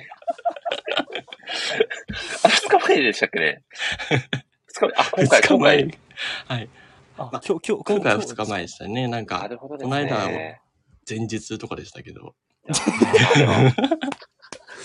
ちなみにそれは結構、はいはい。いや、でもまあ、これ僕が言うのもなんですけど、台本合ってないみたいなもんですからね。そうですね。はいなので急に、ははいい、ここのようなテーマを2日前に依頼されて、なかなか考えるのも大変だなという次第です。いや、でも分かってますよ、アゴタフさん。はい。アゴタフさんなら、い絶対大丈夫だっていう安心感のもと僕は台本作ってるんで、はい。はい。これはもう代わりに大好物さんにすいませんって謝ってもら、あ、すいませんって大好物さんが謝ってますね。そしてみちゃさんが来てくださってます。みちゃさんこんばんは。ただいまですね、アゴタフさんに苦言を呈されております。あーということで、大好物さん、また招待できそうですかね。いや、確かにそうですよ。ねいや、いやでもこれ、アゴタフさんちょっとこれ言い訳になっちゃうんで、ちょっとはい本当に僕もすいません案件なんですけど、はい。これ自分でやっといてなんなんですけど、こう招待する人が多すぎて僕が追いつかないっていう。本当にこれは、本当にそうですねキ。ャパオーバーでした。本当にすいませんでした。25名ですもんね。いやそうなんですよいやもうこれはもうすごい。これも本当に、ちょっとですね、いや、お疲れ様です。申し訳ないとしか言いようがないんですけど、まあもう、もう頑張ってくださいとしか言えないやつですね。本当にすいませんでした。はい。はい。ゲスト、ゲストで成り立ってる。まあそうなんですよ。ゲストの皆様のはい努力、努力で成り立ってるラジオ会なんで、皆さん、信ありがたい頼感がなせるいやそうですねこれいや、は。本当にそうなんですよね。ありがとうございます。ということで、では、はいつ次行きましょうか、中田さん。はい。はいこんな感じで僕、あと2回空編を呈されてるんですか？もう、ああと一一個だけでいいです。はい。ありがとうございます。あと1個だけでもう本当はあったみたいな感いじで。た。では、青田さんお願いします。はい、あと一個はですね、これこれはちょっと、まあ、第6回からすごい長い間出させてもらってますけど、まあ、割と最近感じるようなことですかね。はいはいはいはい。えーっとですね、まあ、結構断るごとに、あの、イベント会にもありがたくもあの、おお誘いいただきまして、はいはいあの、何回か出させてもらって、で、多分、2回ぐらいは優勝をさせていただきまして、あの、本当に楽しめたんですけど、あの、優勝景品を自分で用意しなきゃいけないってセルフ確かに。セルフ優勝景品をやめてください。いや、いやでも、青田さん、これに関しては僕謝らないですよ。斬新じゃないですか。いや、本当に。いまあ結果的に美味しいんですけどね。や、でもそうなんですよ。でもこれ僕はい思うんですけど、あの、実は一番美味しいのはアグダフさんっていう、いやい実はですね、っていう、これ、これも本当に信頼感で成り立ってる、や、はねい。ことなので、はい。アグダフさんじゃなかったら僕もできないですよ、本当に。本当にいつもありがとうございます。ししかも、その、そのラジオ会のイベント会の場で確認されてましたもんね。僕が書くんですよね、みたいな感じで確認してくださってるって。いうんや、なかなかこんなことないですよ、アグダフさん。本当にいやー。まあ、出るからにはやっぱ優勝を目指したいじゃないですか。うんいや、本当そうですよね。ですけど、最近その、はいもしかしたらまた自分で書いてくれって依頼されるかもしれないって思って、参加を辞退してます。なるほど。なるほど。モチベーションがっていうのは確かに。なるほど、モチベーションがね。いや、でもこれはでも、アブタフさんもちょっと2回優勝されてるからっていうディフェンディングチャンピオン的なモチベーションの低下もあると思うんですよね、正直。うん。だから決してこれ僕のだけのせいではないんじゃないかということをねはいちょっと言っておこうかなと思いますね。じゃあ、もうはいあとはあの、はい中谷さんにお任せしますい。や、これ中谷さん、アブタフさんの日日じゃないぐらい来ると思うんで、これ僕ちょっと耐えられない可能性ありますね。まだちょっと優しい方でしたかね。いや、まだまだそうですね。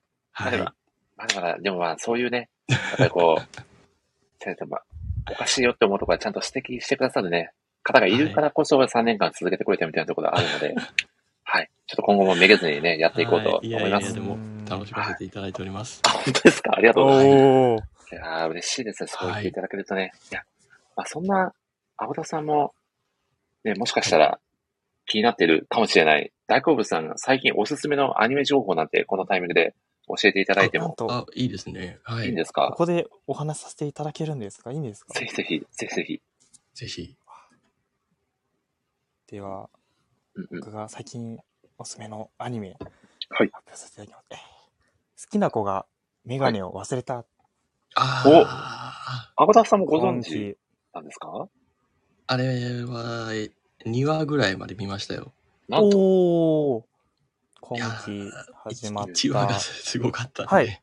はい。あ、そうなんですはい、はい。どうぞどうぞ、あの、大根さん、語ってください。ああ、ちょっと今の、あの、すご、すごかったっていうのは、あの、はいい、い方で、それとちょっと、ちょっとあの、なんか、ああんまり、あんまり、これ、これ以上見れないなっていう、お腹痛いなっていう意味での、あそうだったりしあ、でもいい意味でもお腹いっぱいだなっていう感じはしたんですけど、あの、はいこれ多分皆さん見た方がいいと思いますよ。あの、うん。うん。えっと、すごいカメラアングルなんで、そうですね。う。うん。ん、すっごいいい意味でも、まあ、苦手な人は苦手かもしれないですけど、はいはい。あの、うんうんうんうん。いい意味で癖がめっちゃ強かったんですよ。あの作品からイメージした、あの、結果、ギャップがすごすぎて、うーん。面白かったですよ、でも。うんじゃあ、そんな作品の説明をちょっとはい。させてい、ただいてもよろしいでしょうか？ぜひ。はい。実は、まあか簡単なあらすじ。えっ、と、中学校2年生の、えー小村楓くん、通称小村くんは、隣の席の三重愛さんこと、えー、三重さんという女の子が好きなんでございます。しかし、そんな三重さんは、えー目が悪いのにもかかわらず、よくメガネを忘れてきて、学校に忘れてきてしまいます。心優しい小村くんは、えーそんな三重さんのことを手助けしようとするのですが、三重さんの天然なところに、えー心をどんどん打ち抜かれて、さらに好きになってしまうという、尊い系のラブコメ作品になっておわーうん。これでも、アバザフさんも大好物さんもめちゃくちゃ押されてるっていうことはもう。はい、はい。見るしかないやつですよね。これは、はい。こ、個人的になんですけど、今期のナンバーワンラブコメ作品なんじゃないかなと思ってます。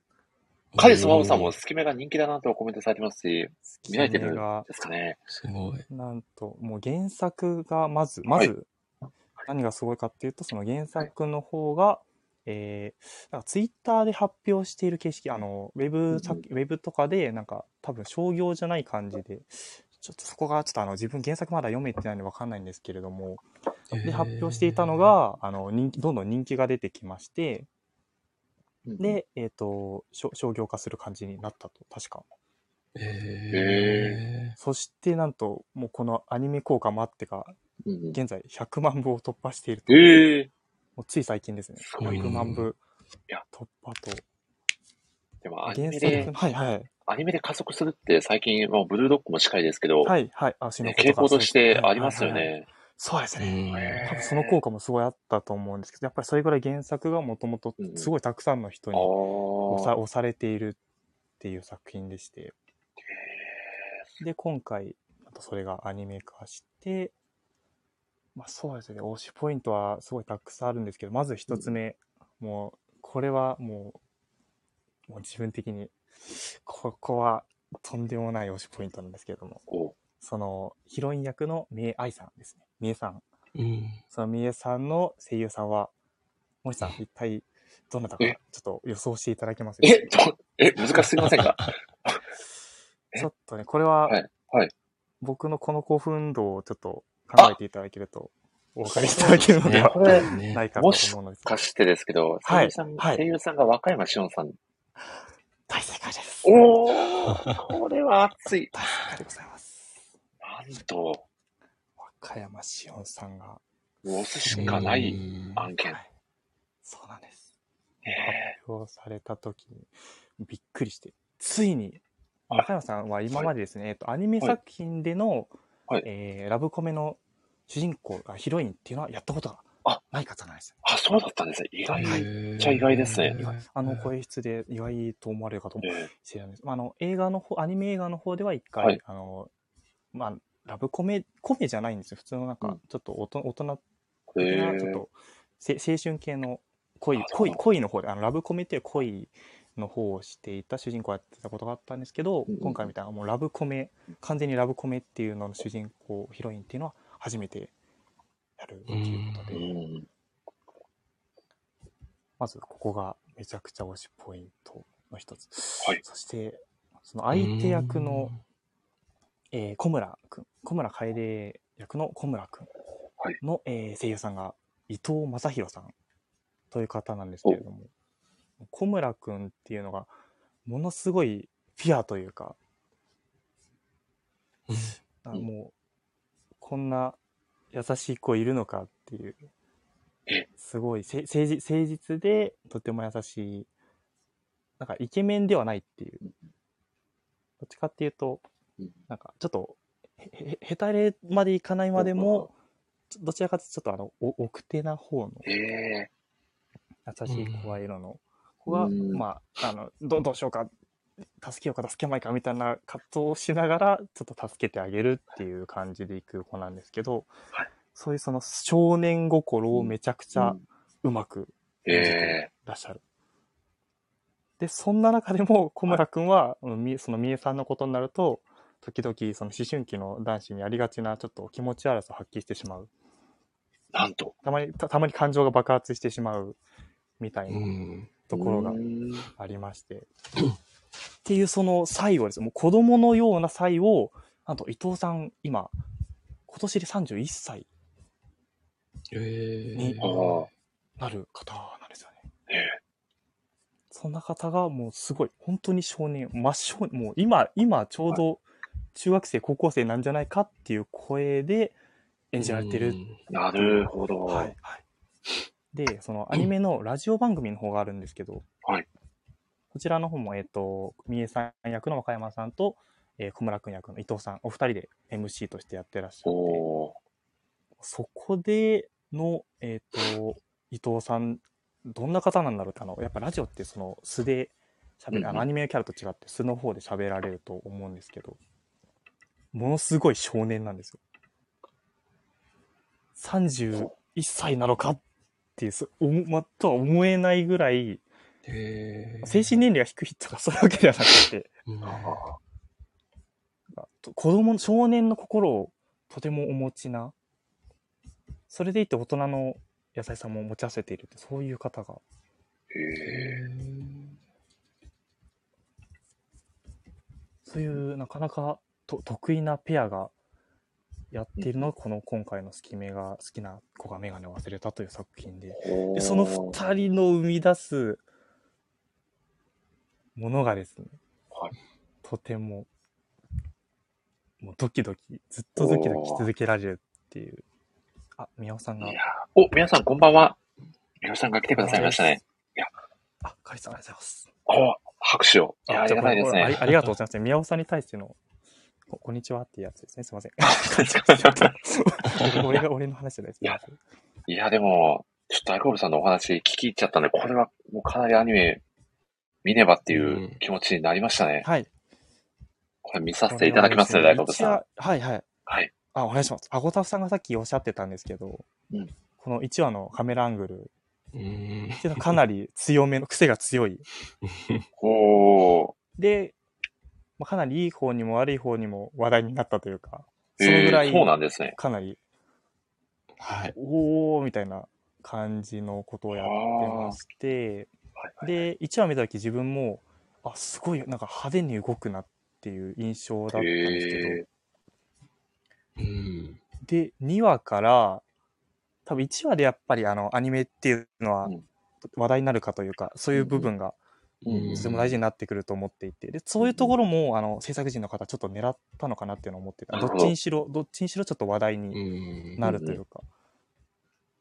で、2話からそれを少し落ち着けてらっしゃるんです。うん。ほー。1話っていうのはかなり髪の動きとかも、ガッすごい、すっごい動くんですよ。あ、これちょっと動かしすぎなんじゃないかっていうぐらい。動かしすぎ。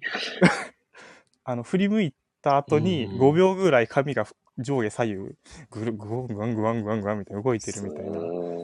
それを2話あたりからちょっと落ち着けて、うん、で、画面の動きよりもその2人のやりとりの方に、えーえー集中できるようになっている、いやーなっていくので。いや、めちゃくちゃ気になっちゃいましたね。特に小村くん僕気になっちゃいましたね。あ、ふむらくんの方が気になってた。めちゃくちゃいい、めちゃくちゃいい、いい子っていうことで、これ、なんとなくんいい子なんですよ。なんとなく僕の中ではもうキャプツバでいうところの美咲くん的な存在なのかなって勝手に、美咲くん、はい、あ、そう思っ美咲くん的なポジションの子もいるんですよね。あ、いるんですでね、美その子は。はいはいはい。はい結構、あの、何でもできるとめちゃくちゃイケメンで、いやもう何でもできちゃうみたいな。ー、はい。うん鳥山さんが何と言ってくださってますね。カリスマさんはわかりましょう。いや、ありがたいですね、もう。気になってくださった。そして、その、その、はいその子も、その子は、えっ、と、小村くんがちょっと嫉妬をしてしまうというか、あそういう感情を引き出すところに、でみえ、みえさん、これ、この、この男の子だったら、みえさん好きになっちゃってもしょうがないよね。ええあ、じゃあちょっとライバル、ライバルキャラ的な存在でもあるんですかねそうです、。あ、まあ、でももう、その、そのイケメンの子は、はい。めちゃくちゃ、まあ、これはちょっと見ていただきたいです。ど、どういう子なのかっていうのは。とにかくイケメンで勉強もできて、誰も憧れてしまう小村くんも、すごい、うわーこ、こ、こいつ、みえさんにもしかしてって思ってたんですけど、その中身がどうなのかっていう、そこも、なんか、周りを固める、うんうんまあ、やっぱりそのはいメインの二人がとてもやりとりが尊いところがあるんですけど、周りの子もとてもうまく小村くんの感情を引き出すというか、とてもいいと思います。いやー、大久保さんありがとうございます。あ熱く。アニメ情報を語っていただきまして。いや、これ、アゴタフさんもかなりおすすめということですかね。ぜひ、あの、多分、はいいやいやいや、はい1話は多分、うん本当に見てみた方がいいと思いますね、うんまずは。うん。じゃあちょっと、それよ、ちょっとあの、好き嫌いあるかもしれないですそうですねけど、あーちょっとなるほど2話まで、2話まで、どっちなんだ2話まで、2話まで見ていただけると。まずは2話までそうですねということで。そうですね。まずは2話まで。2話までは。はい見。ていただけると、これは。ということで、アゴタフさんのおすすめアニメ紹介のコーナーでした。ありがとうございました、大久保さん。ああ、ありがとうござはいいます。すみません、挟んでいただいてありがとうございます。すみません。りがとうございます。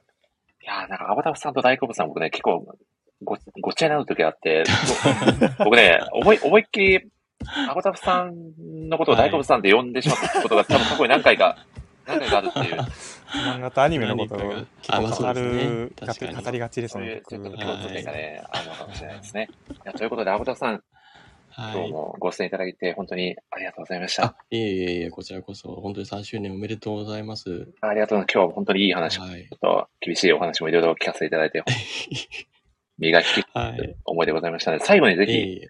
3周年を迎えたモンスタジオに一言いただいてもよろしいでしょうか？あ、はい。はい。あの、まあ、まずはおめでとうございます。ありがとうございます3年って短いですけど、やっぱ、なんだかんだ長いので、やっぱ本当、あの、これだけ続けてこられたっていうのも、あの、もちろん森さんがラジオをやるっていうのがお好きお好きだからっていうのもあると思いますけど、やっぱ周りで盛り上げてくださってるリスナーの方々もたくさんいらっしゃると思うので、やっぱそういった方々と一緒に作り上げてるラジオなんだなっていうのを改めてこの3周年っていう長さから感じ取ることができて、まあ、そこに一員として、まあ、あの、ファンとしても加わらせてもらってるっていうところで、感謝でいっぱいです。あのなんですかね、まだまだ続けていかれると思うので、で、最近はなんか、あの、ちょっと、ちゃんと聞けてないですけど、あの、新たなメンバーといいますか、なんか、ね、あの、ライターの仲間の方々とか、本当あの、加わっているようでして、あの、ツイッターで拝見しておりますが、より一層いろんな人を巻き込んで、さらに大きいチャンネルになってもらえたら嬉しいなと思います。ぜひ頑張ってください。あー、小田さんありがとうございます。はい、以上です。はい。さ もう頑張って最終的には翼くんをゲストにお呼びするのが最終目標なので。あ、そうですね、はい先生を呼んでください。そう そうですね。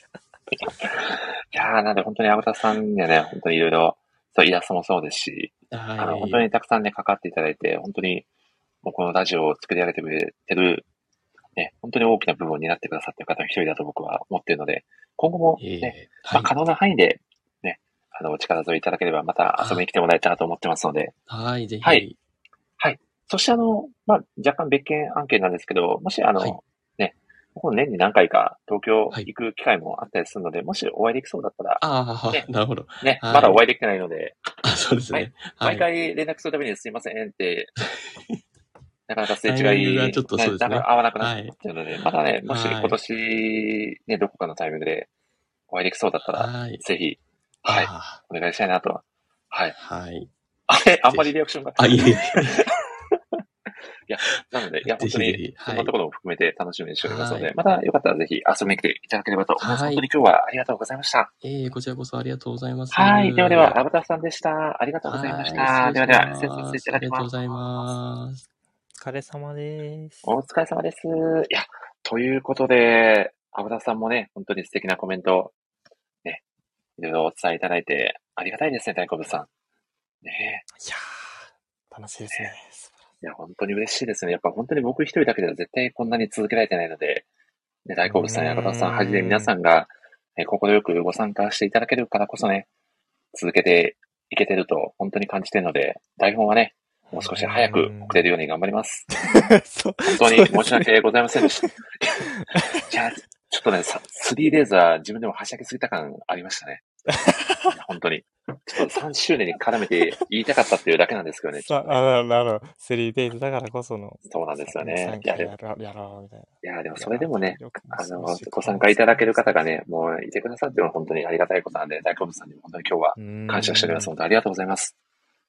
いや、もう二人、あの、はい二人というか、あの、青田さんもやっぱイラストを描いてらっしゃりとかするので、うんうんうんいもう森さんにも、あの、青田さんにもご負担がかからないように、ぜひ、ぜひ、やー、そうですね。ゆゆゆっくり、ゆっくりじゃないですけど、本当に、うん。おお体だけは本当にお気をつけてやっていただきたいなって。本当にね、皆さんね、無理のない範囲で楽しめたらいいなと思っておりますので、よろしくお願いいたします。ということで、大好物さん、もう少しだけお付き合いいただいても大丈夫ですか？あ、もう良ければ全然最後、最後まででも全然大丈夫なんですよ。いや、でもさすがに、にちょっとね、全然こんな長尺でお付き合いさせてしまうのはどうかなと思いますが、まあ、じゃあちょっと行けるところまで、ぜひお願いしたいなと思いますので、はい。あ青田さんに任されてしまったので、頑張らなければ。そ頑張りま。すす。あとは頼みました。ということで。いや、浦田さん、本当にありがとうございました。では、次のゲストの方を、漫画ソムリエのあの方をご招待させておいただこうと思います。果たして来ていただけるでしょうかいやーもうね、何回もね、今年もね、お話しさせていただいてありがたい。おこんばんは。あ、みちゃさん、こんばんはです。よこんばんは。よろしくお願いします。ろしくおお願いいたします。願いします漫画ソムリエのみちゃさんです。よろしくお願いいたします。どうもです。どうもです。いや、みちゃさん、今年に入って僕なん、結構何回もお話しさせていただいてるかなと、個人的には思っておりまして、今回も来ていただいてありがとうございます。こちらこそです。多分、あれですね、森氏ラジオもですけど、あの、寝言のスペースに森氏さんも出ていただいているので、うんお互い相互でめっちゃ喋ってるっていう一面。確かに。いやーでもありがたいです。お呼びいただけるのは本当にありがたいことで。ね呼ばれ呼びみたいな、お互いにちょっともうね、あの、協力関係を築いているところが。そうなんですよ。お互いにちょっとね、ここここはちょっとラジオつながりじゃないですけど、いい感じにね、相互にね、はい助かっていきましょうということで。いやー、20日、そんなただ、20日もありますから、寝言スペース。20日、森氏さん20日です。20日、そうなんですよ。あの、3日連続でね、ラジオやっちゃってるんで、もう完全にもう、あれ、奥様に怒られ案件な可能性が高いのでん、よ4日連続で出演されるんですか4日連続はちょっともう厳しい可能性が高いですから、あのた魂は参加しますんで。はい。ということで、ということで、みちゃさん、今日も本当にご参加いただきありがとうございます。なんだかんだで、このラジオも3周年を迎えまして、もうみちゃさんには過去にね、あの、イベント会にも何度もね、ご参加いただいておりますし、そうですね。ね、はい本。当に本当にいつもお世話になってるんですけど、何かこう、森下ジオの、こう、記憶に新しいところでも結構ですし、何かしら思い出エピソードなんて一つ、ね、駆けつけいっぱいじゃないですけど、あ、かけて語っていただきたいんですけど、なんか、はいちょうどさっき、あの、ラインナップをこう、振り返ってたんですよね。3周はいはいはい年での、森さんのラジオのこう、ラインナップをパーッと見てて、はいはいはい。で、まあ、ぜちょっと全部は、あの、もう最近のとかちょっと聞けないことが多くなってしまってで、溜まって、あの、しまっているんですけど、そういう意味で言うと、ちょっと前の、去年ぐらい、去年の、ちょっと前になっちゃうんですけど、すごく私覚えてるのが、あの、うん推しメン、え、あの、MC をアムさんがやられてて、はい推しメン。語りをした時がめちゃくちゃ楽しかったなってすごい、なんかそれを見て急になんか記憶がブワーっと戻ってきて、あの夜めちゃくちゃ楽しかったなって思い出しました。本当に、なんていうんですかね、女子会チックなラジオ会でしたよね。私もうなんと言ってもハパさんの糸目好きの話がもう超ツボで、あれは、もう、阿蘇さんも語ってましたけど、もう、壺に入った方多数のね、いやもうあれ結構神回だと思ってます。確かに本当いやに。いや、でも、みちゃさんの当て馬発言もかなりのね、パワーワードでしたからね。覚えててくださっていやありがとう覚えてます、覚えてます。いや、でも確かに、ハパさんの好きな糸目キャラで魔人ブーとか出てくるのはちょっといね、や、そうなんですよ。え、えげつないですよね、はい角度が。えげつないですよ。だって最初にたけし、ポケモンのたけしって言った時点で、ポケモわあ、ンのたけし面白いと思ったのに、うん。その次に言ったのが魔人ブーで、その次に言ったのがレイアスのモコナですよ。そうちょっともう推しメンってなんだっけって思っちゃいました。そうですよね。ほほぼほぼ人外のキャラクターが、そうなんですよ、出てくるっていう。すごいいやなかなかぶっ飛んだラジオ会でしたね。うん楽しかったです。楽しかったですねいうのをなんか思い出しました。いや、でもそんな話ができるようなね、こう、こう、関係性が築けてるっていうのも本当に嬉しいことだなって思っております。ねえあ、いいまとめ、いいまとめっぷりであ。りがとうございます。3年も MC やってるとこんな感じでまとめる力も上がってきております。勉強させていただききます。いやーそしてね、みちゃさん、あの、最近、まあ、おね、あの、子育てもね、もう、あそうですね。ね同じ、まああの、新米パパママ同士ですね。そうそうそうなんですよおめでとうございます。いやなんとい。やーそうなんです、そうなんです。みちゃさんも同じ学年で。おー0歳、あー0歳育児ですね、お互いに。ああ、そうなんです、えーそうなんです。僕がちょうど5ヶ月で、みちゃさんが今もう、えっと、9ヶ月になりました。あそうですね4ヶ月ほどね、は4ヶ早かった、月違い3、4ヶ月ほど違いだったんで。いえやーじゃあもう9ヶ月だとだいぶもう、ハイハイしだしたりぐらいですか？あ、もう立ってます。お立って歩いてるんですねあのーはい、捕まり立ちして、もうなんかなる、ほどですうちね。5ヶ月で寝返り返りとかしてて、ほうほうほう。あの、なんか、いろんなことが、あの、いわゆる育児本の2ヶ月早いんですよ。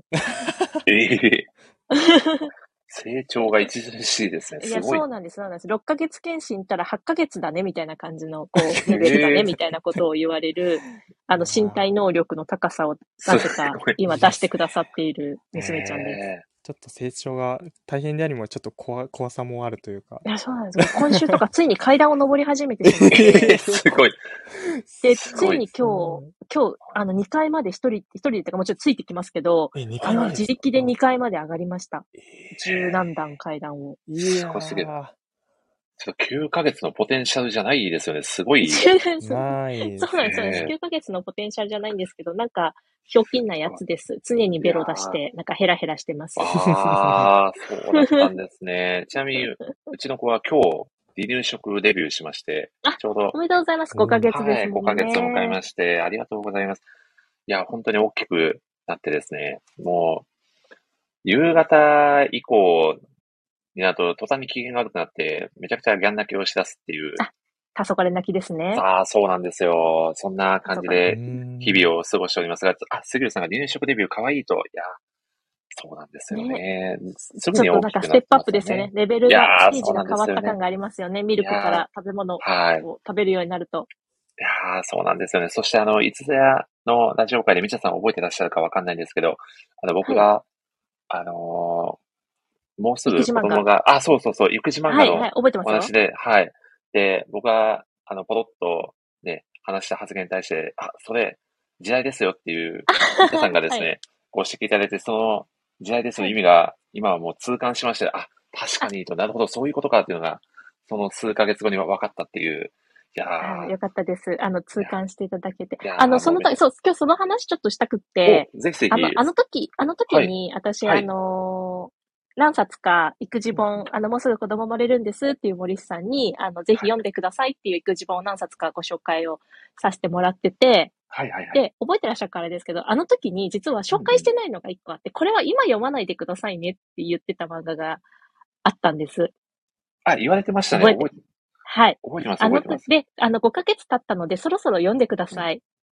おあの、っていうのを今日お勧めしようと思ってまして、さすがですね未来に予知したみたいな。あの、角度からこのいいタイミングだなと。はい。あの、あの、赤ちゃんに転生した話という、え？っ、と、作品がありまして、はい。あの、ツイッターで、えっと、ちゃちゃ、ちゃ、誰さん？あ、先生の名前はすごいど忘れしちゃいました。ツイッター初の漫画なんですけど、えっと、今書籍が一つだけ、一冊出ていて、うんで、まあ、ツイッターでもまとめが出ているので、まあ、読めるんですけど、あの、ぜひ単行本電子とかで、あの、買っていただけたらなと思うんですが、赤ちゃんに転生した話って多分出ると、あ、そうですね。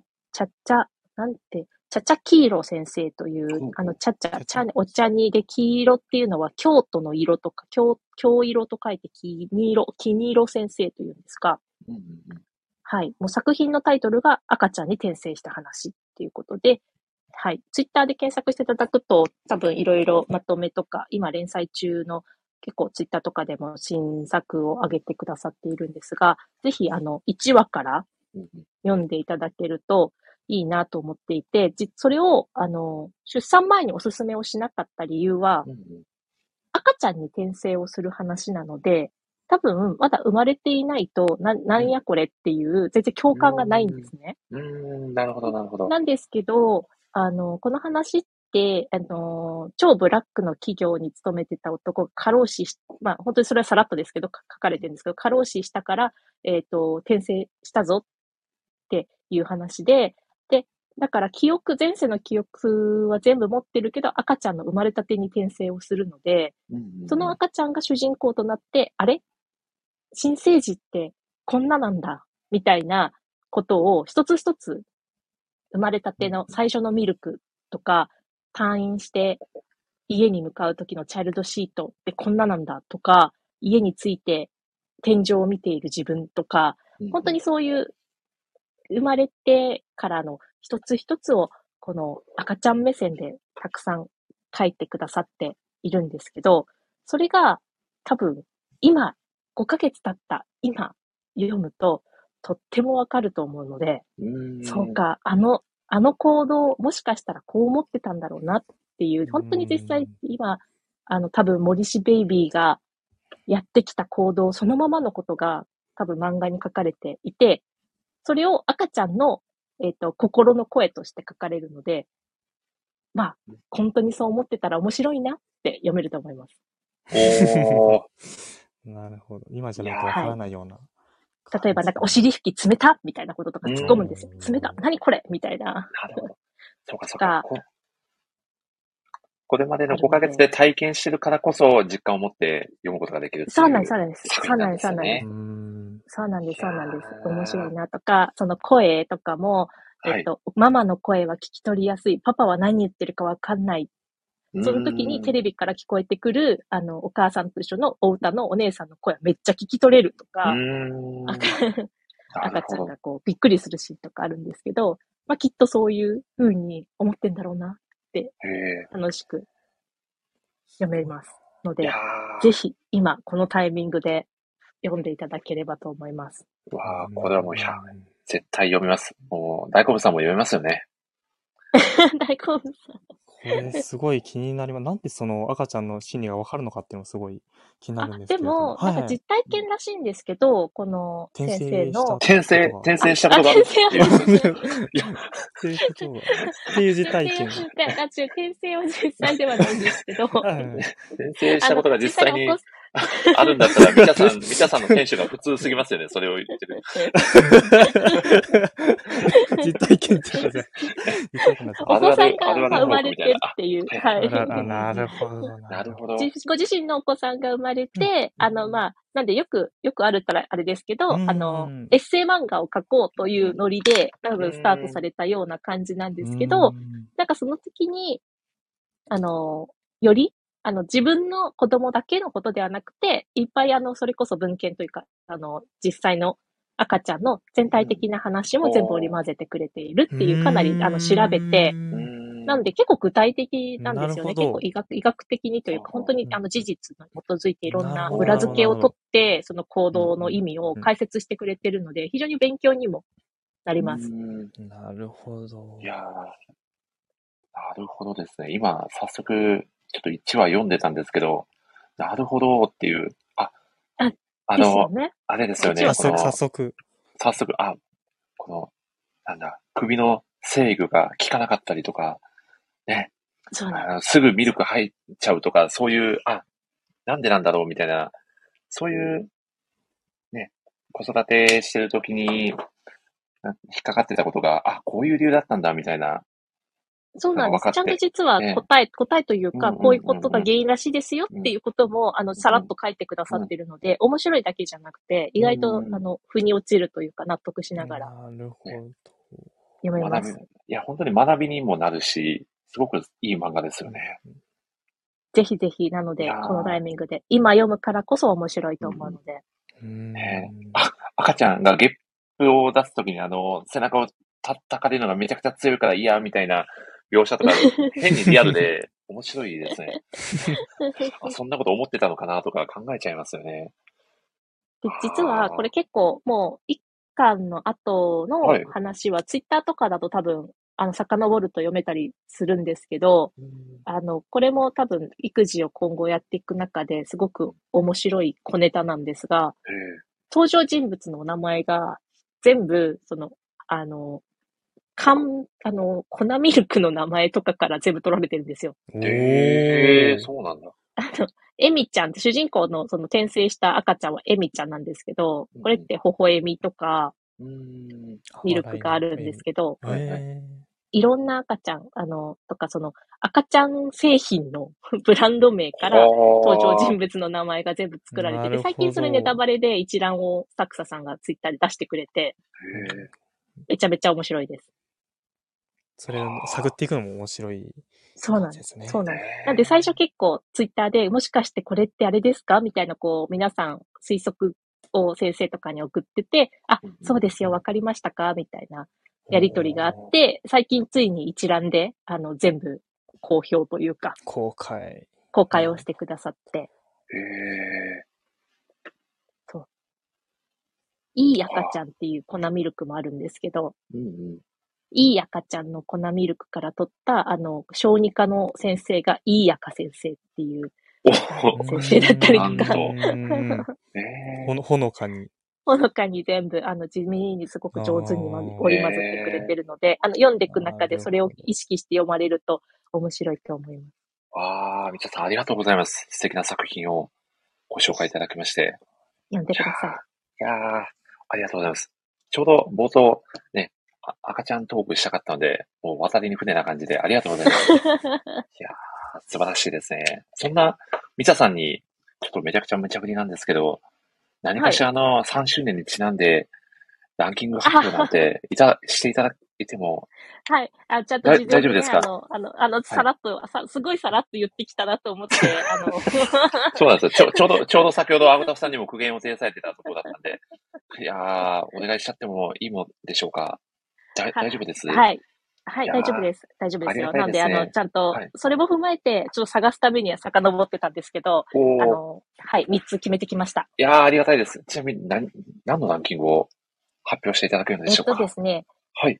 私が、あの、森氏ラジオに参加をさせていただいた回っていうのが、まあ、直近だと、あの、プレゼン大会が去年ぐらいから、こう、うんうんこうあったので、私が出たプレゼンが、えっと、去年の2月に推し漫画プレゼンの第1回目に参加させてもらって、で、2回目が去年の10月に、えっと、人生の影響を与えた漫画のセリフプレゼン。はいはい。で、3回目が、えっと、先月の推しギャグ漫画プレゼンっていう、まあ、3回プレゼン大会に出ているので、この、まあ、優勝した人はもう当たり前に上手だったということで、私は一回も優勝できてないのがめちゃくちゃ悔しいので、あの、優勝者ではなくて、私の中ですごいか、良かったなって思ったライうんあの、プレゼンの方々を、各回一人ずつ選んでうんう、んそれを3おー人1って紹介しようかなと思ってます。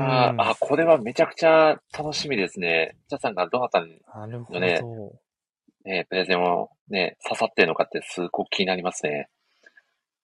うん。うんあ、本当ですか？なんで、はい。ちょっとそれを、はい、お。各回から一人、はい。あの、優勝者以外、各回の優勝者は選ばずに、うんうん。あえっと、じゃあ各回から、はい、なんで、最初の推し漫画だと、小賀さんが優勝されてて、うん。なんで、この回から小賀さんは選びませんっていう感じですね。で、あの、うん。漫画のセリフの時は、ひろみさんが、あとひろみさんが優勝されてるので、そ選ばなくて、で、まあ、ギャグ漫画の時は辻くんさんが優勝されてるので、まあ、その方々、回ではないとなるほど。思ってます。いやー、いいですね。では、早速、えいいですか、ーはい。一番過去のラジオ会のプレゼン会からですかね。はい。そうですね、そうですね。推し漫画家先生会からですかね。そうですね。昨年の2月の推し漫画プレゼン会の時は、えーっと、えーっと、うなぎさん。ううなぎさんなぎさん。足はい立光先生をプレゼンされてたそうなぎさんですね。そうです。うなぎさんです。で、やっぱりあのー本当にこの回をふっと思い出した時に、誰を思い出すかっていうと結構うなぎさんで、やっぱ、り、なんか、あのー、足立先生が好きっていう前情報は、あの、知ってはいたですが、なんかやっぱりまあ、森さんもそうなんですけど、一つのものを好きという人の熱量にはかなわんなと、いう一つを愛する強さみたいなのがめちゃくちゃ強かったなと思っていて、なんかやっぱりもうずっと読んできました、みたいな感じなんで、もう知識量とかも半端じゃないし、だからやっぱその、それだけの愛も強かったし、やっぱそれゆえ、なんだろう、矛盾もないというか、もう綺麗に全部言ってくださるみたいなところが、あの、素晴らしいかったな、熱量すごいなっていう圧倒感でした。いやー、いや、本当にうなぎさんの足立光先生愛は、ものすごくて、そのプレゼンの時のお話も、その足立光先生と、その、えー、編集のね、方のエピソードだったりを、なんでそんなとこまで知ってるんだろうみたいなおそうでした、話をそうでした、そう、詳しくって。うんされてて、その作者の先生自体を語るプレゼンって、ね、されてる方、もちろん多かったんですけど、その編集の方にまで、こうそこまで深く入り込んで語られてる方って、もう本当にうなぎさんだけだったなっていう印象があるので、僕の中でもすごく記憶に残ってますね。さすがみちゃさん。ありがとうございます。っていう、いはい、っていう感じで、はい、選びたいなと思ってます。いやー、いいですね。では、次は、2番目ですね。お人生に影響を与えた漫画のセリフ、はい、昨年の10ゼン大会からで。すね。はい。はい。で、優勝は、あとひろみさんだったんですけど、うんうんえっ、と、私がさすがだなと思ったのが、中谷エイトさんって、やっぱりあのーもうなんか、プレゼントしてすごくめちゃくちゃうまかったなって思っていて、やっぱりそのうまさって構成、まず構成ですよね。喋り、だらだら喋らず、まず話の構成で、いきなりこう、質問から入ったりとか、あー知ってますか？みたいな、こう、投げかけから入ってきたりっていうところから、えっ、と、一文一文が長くなりすぎず、やっぱその辺私もすごく参考にしたいなと思ったんですが、こう、端的に言いつつ、あのー三つのそのセリフっていうものを全部平等な時間というか、淡々々と全部こう説明をしてくれてたのが、やっぱり、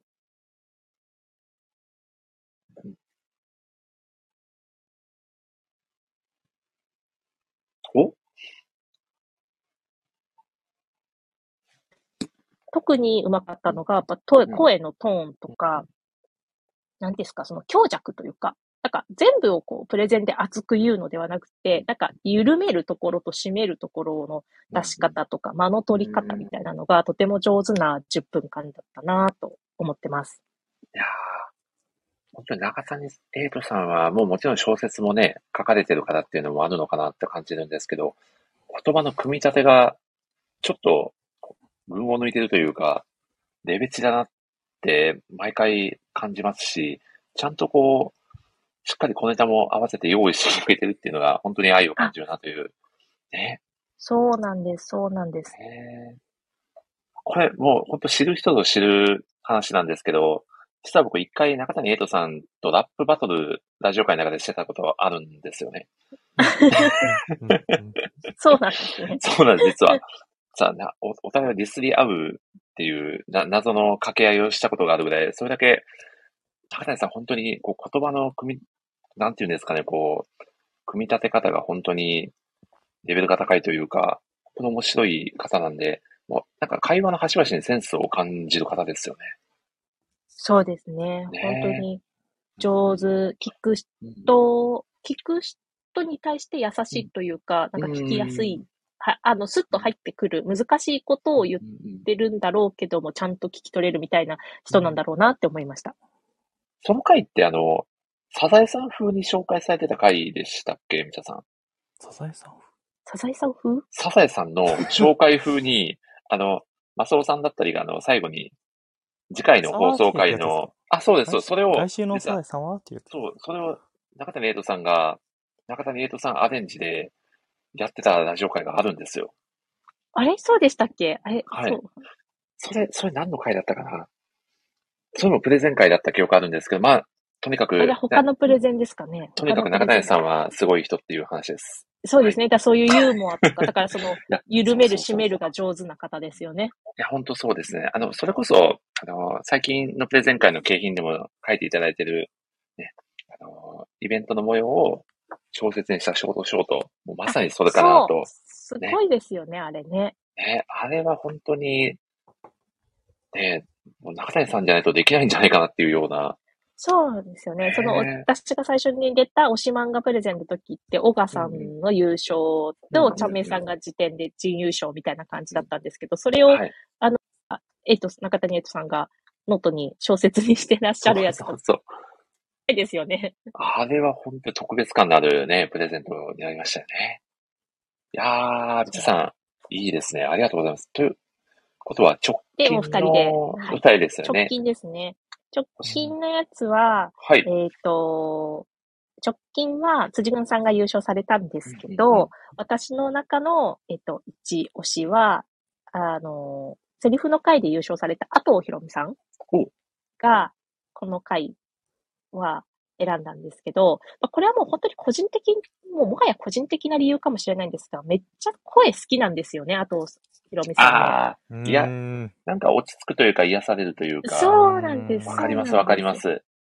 なんで、中谷瑛太さんとはまた逆というか、逆の凄さというか、中谷さんは本当にプレゼンっていうものを作り上げてこられたうまさがあるんですけど、ひろみさんは多分もちろん準備とか話すことはまとめてきてらっしゃるんだろうけど、そんな感じをしなくって、ただただ語りかけてくれてるみたいなただ私たちにおしゃべりでこう、語りかけた感のある安心感とか、その声のトーンとかが、めちゃくちゃ自然だなと思って、うん。なんか、聞き取りやすいんですよね、ひろめさんのお話ってすごく。いや、めちゃくちゃわかりますね。後さんに絵本読んでもらったら秒で寝れそうだなってすごい思いますね。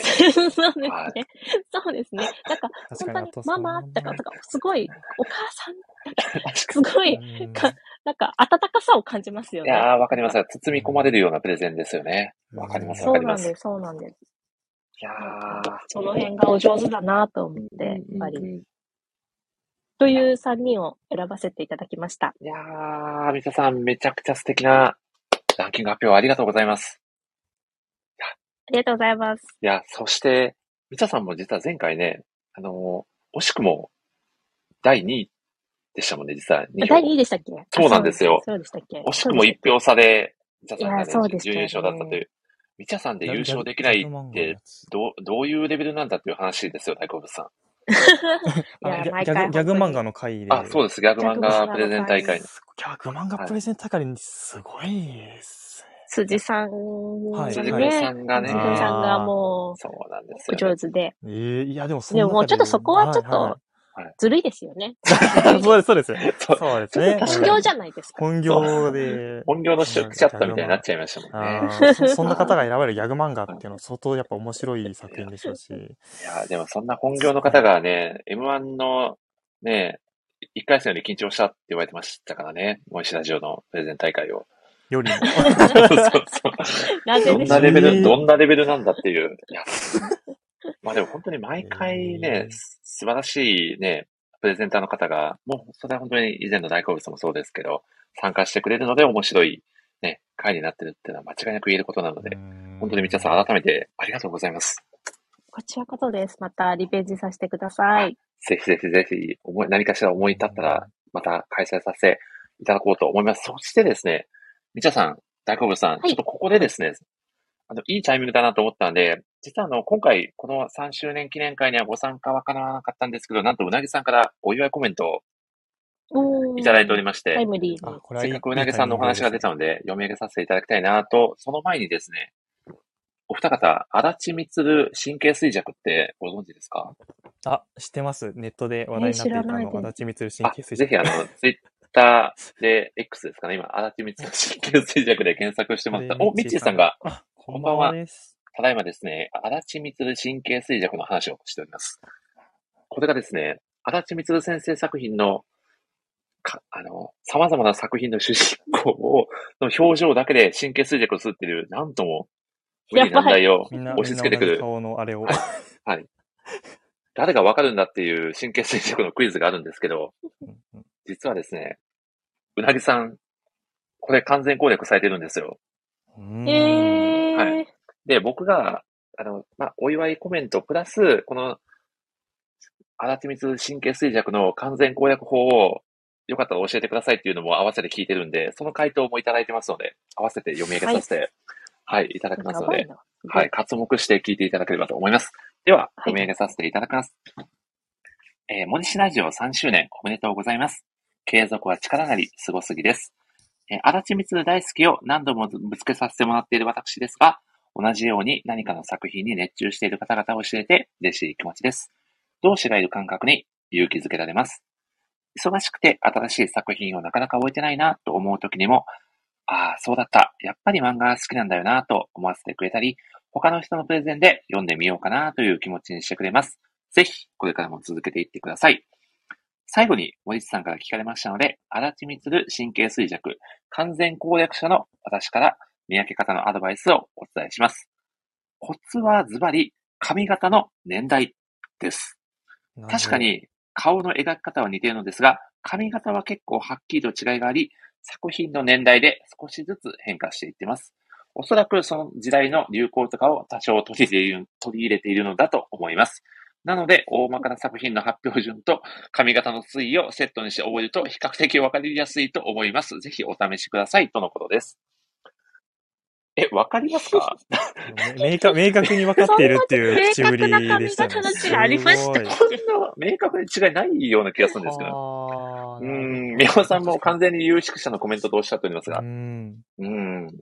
すごい長年書いてらっしゃるからこそそういうのも出てくるってことですよね。まあ、そしてね、み、あの、うなぎさんが何度もね、荒地光先生作品をね、読み返したからこそ、うん。ね、到達してる領域なんじゃないかなと思いますんで、いや、本当うなぎさんすごいなっていう。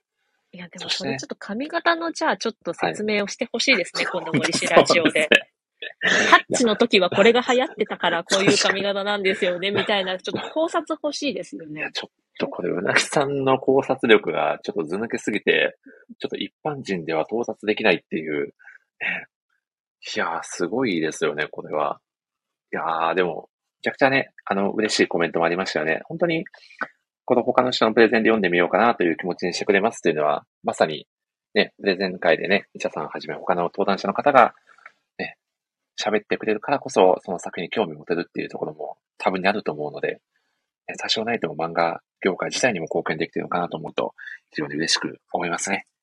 いや、ということで、いや、みちゃさん、本当に本当に、今日もお忙しい中、ラジオにご参加いただきまして、いやいや夜は比較的大丈夫です。眠気と戦うだけですの本で。すか。いやー、でも今はね、もうお仕事ももうね、復帰されて、なかなか慌ただしい日々を送っているのではないかと。そうですね。4月から、あの、復帰してな、なんやかんやで、あの、ここ1、2ヶ月はおい忙しくやっております。いや、なかなかね、あの、プロモーションだったりで大変だったとお伺いしておりますが、本当にご活躍されてて、日々、はい すごいなと思って尊敬しておりますので、ち ょそんな、はい、ありがとうございます。っと寝言のね、中でもこう皆さんをこう、ちょっと繋いでくださるような役割もね、してくださってて、本当にすごいなっていう、ありがたいなっていう気持ちで、あいえいえいえ、もう本当にそれは楽しくやってるので、皆さんなんかあの、いろいろはい。ちょこちょこと喋ってますけど、はい。あの、コメントください。みんな反応返してください。みんな、ね。みんな Discord をちゃんと見て。なかなかね、これ結構ね、発信していくのもねやっぱりね、気持ち的にね、やっぱね、しんどくなっちゃう時って、僕もちょっとラジオ3年ぐらいやってるから、ちょっと、わ、わかるって言ってしまうとちょっと偉そうなあれですけど、いや、なかなか。大変だなっていう気持ちはすごく、ね、はい。あのやっぱね、ちょっとね、 Discord になってからなかなかね、やっぱ皆さん使い勝手が悪いのか、なかなか、ね、あのちょっとそれー、はあるかもですよね。はい、あるので、うん。 Discord を使いこなしましょう、皆さん。まあ、せっかく何かの機会でね、ご一緒できた縁があるので、なんかそこは大事にしていきたいなってすごくね、僕も思っているので、また、ぜひスペースも、はい、はい、呼んでいただきたいですし、はい、また、ラジオの方にもぜひ、みちさん遊びに来ていただきたいなとはい。思ってますので、お時間いいですぜひ限り、また、あの、はい黒質 G 来の、またなんか作品で、がっつりメイン会の回いっもちゃいますか、そろそろ。やっていただけたら楽しみにしております。いやーありがとうございます。じゃあ、大好物さんも、みちゃさんに一言いただけますか、ダブル MC として。わかりました。お願いします。ありがとうございます。おお願いします。す。あはい。みちさん、本日は、あの、お疲れ様でした。ありがとうございました。来ていただいて、来ていただいて、僕は別に何もないんですけど、そうないです。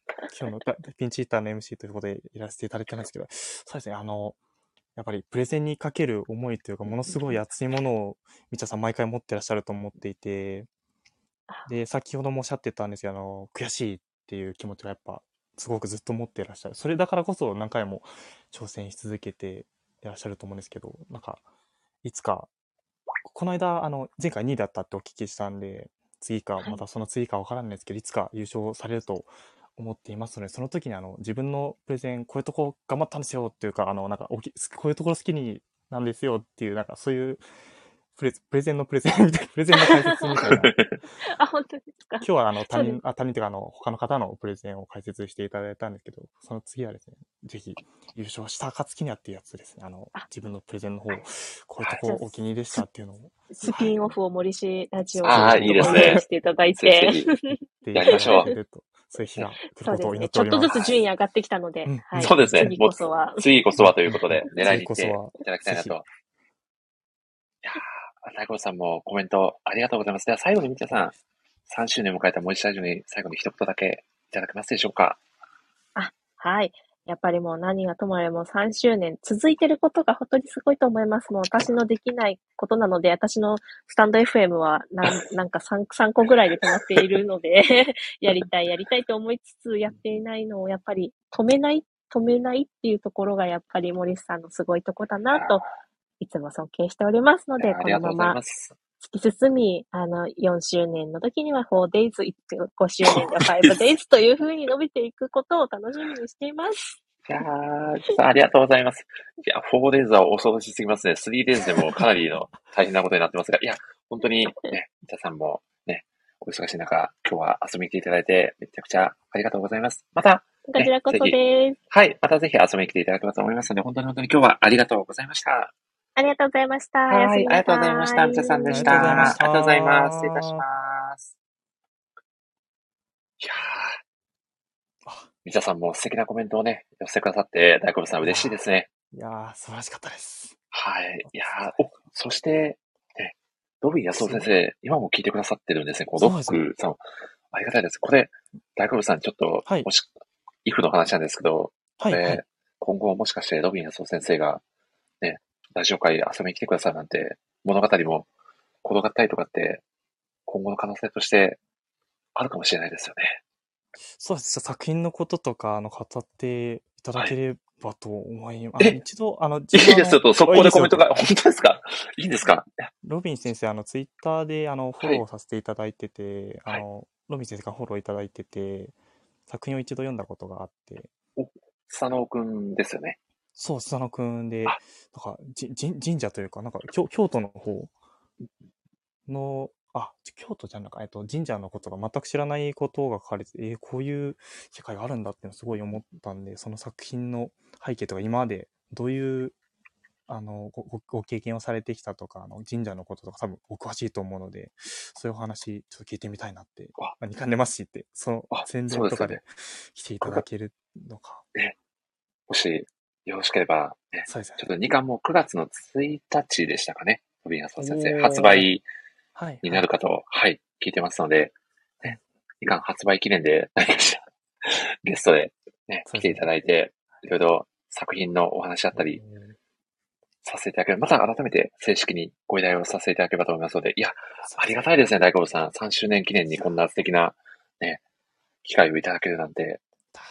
それに、ルピン先生もですけど、あの、うん最初の時間に比べても、すごいたくさんの方がコメントをくださっています。いやあの、ミッチーさん、トライさん、カリスさんい、やー、本当ですよね。ありがたいことに、杉浦さんもずっと聞いてくださってらっしゃると思いますし。ね、こんなね、夏の夜更けのお忙しい 時間帯に、本当にありがとうございます。杉浦さんもすごすぎると、いや、ありがとうございます。ドミヤス先生コメント、いや、もう本当こちらこそです。いや、まあ少しでもその作品の手に取ってもらうきっかけとしてね、このラジオがうん少しでも貢献できたらいいなという気持ちで、はい、届けさせていただければと思いますので、よろしくお願いいたします。では、大好物さん、はいちょっ。ともう、今回実はあの、はい急遽ですね、あの、はい。まあは、い。最初から来ていただいた方はご存知かと思いますが、あの、本来 WMC でご登場予定だったうん旅数タブさんがちょっと体調不良ということで、今回急遽ですね、あの前半戦の MC ということで、大好物さんにちょっと急遽無理なお願いをさせていただいたところ、ええね、心よく、えーもう、もうすぐ2時間半ですか、お付き合いいただいて、本当に本当に今日は大好物さんにも感謝の気持ちでいっぱいでございまして、実はですね、いや、本当にもう、ありがとうございます。実はあの、ちょっと、後半は後半でですね、ある方に、ちょっと MC、はいはい。あ。WMC じゃないですけど、ちょっとお願いしていいですかということで、その方にも、はいはい。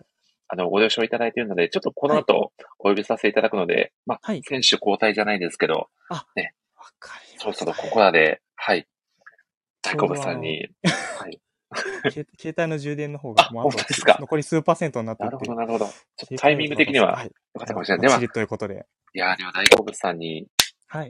最後にでは、この3周年を迎えたモニシラジオに一言、ね、コメントいただいてもよろしいでしょうか？わかりました。はい。えー、森下ラジオもう何回も、なんか今回で20回出演させていただいて、ね。記念すべき20回出演させていただいてたということで、そんな時にこんな MC を代打ですけれども、やらせていただけて、いろんな方はいが、あの、また、森さんがお呼びになったので来られてて、そんな方々とお話できたのもすごく楽しかったです。いやー、とても節目の回にこんな感じで出させていただけて、とても嬉しいです。自分の話もできて、いやー、ちょっと長くなってしまったんですけれども、ありがとうございました。これからも森氏ラジオ続いていってほしいなと、たくさんの人がまたつながりができたらいいなと思っております。森さん、本当にお体にお気をつけて 頑張ってください。いやー、大好物さんありがとうございます。いや、あの、僕は大好きなコーヒー牛乳を飲みながら、もう、はい。まあいつもコンディションは万全なので、大丈夫です。はい。ちょっと若干お腹痛くなってくる可能性はあります。若干お腹痛くなってそれはそれで、はい。ちょっとホホットにしていただいて、そうですね。ホットコーヒー牛乳にしていただいいやーでも本当に大好物さんにはいつもこのコメントだったり、プレゼンのね、はいあの内容だったりから、本当に作品愛を感じるなといつも、て。いやーもうこれもですね、はい。森氏ラジオという場で培わせていただいたというか、わー、嬉しいコメント。あの森氏ラジオで変わったことというのをすごい、あの、本当はテーマとしてあったんで、なんかお話しさせていただこうと思ってぜひぜひちょっと最後に、ちょっとね、軽くうん、軽くお話していただければ、はい。森スタジオで、あの、いろんなプレゼンとか、そういう人と話すとか、あの MC とか、なんか、まあ、MC っていうか、一緒にお話しさせていただくっていう経験をたくさんさせていただいたから、なんか、今、ものすごく自分の中で変わったなって思っていて、だからやっぱ自分、すごい受動的な感じだったんですけど、今までは。森スラジオに出出させていただくようになってから、能動的な動きが自分でできるようになってきたのが、ものすごく自分の中でありがたい変化というか、そのおかげで、あの、出会えた出来事とか人とか、すごいあったので、本当に感謝してます。ありがとうございます。ーありがとうございます。大好物さんの人生に少しでもプラスになってたら、こんなに嬉しいことはないですね。本当に僕の方こそありがとうございます。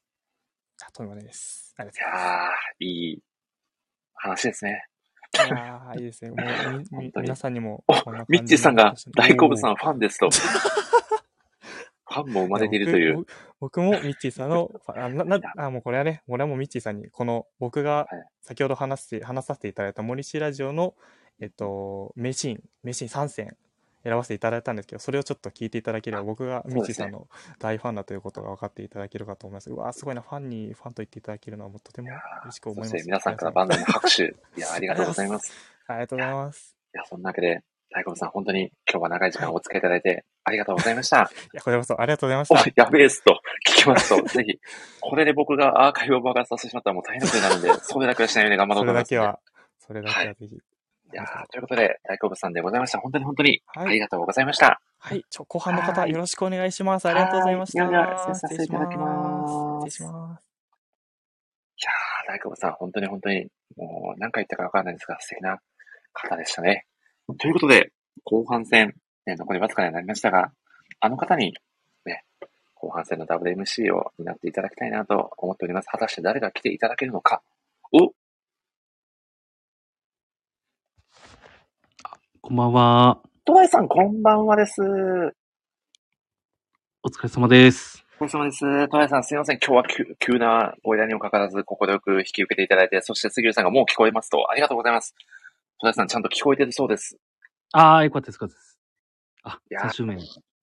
改めておめでとうございますいや。ーありがとうございます。トライさんがね、これ思えば、ね、五等分の花嫁、押したくトーナメントに出ていただいた以外の何者でもないと思ってます。本当に3周年迎えられたのは、トライさんのお力があってこそだと感じておりますので、本当にその説、ありがとうございました。はいトライさん、ミッチーさんがコーヒーのと、もはやコーヒーのトライさんと認識されておりますよ、トライさん。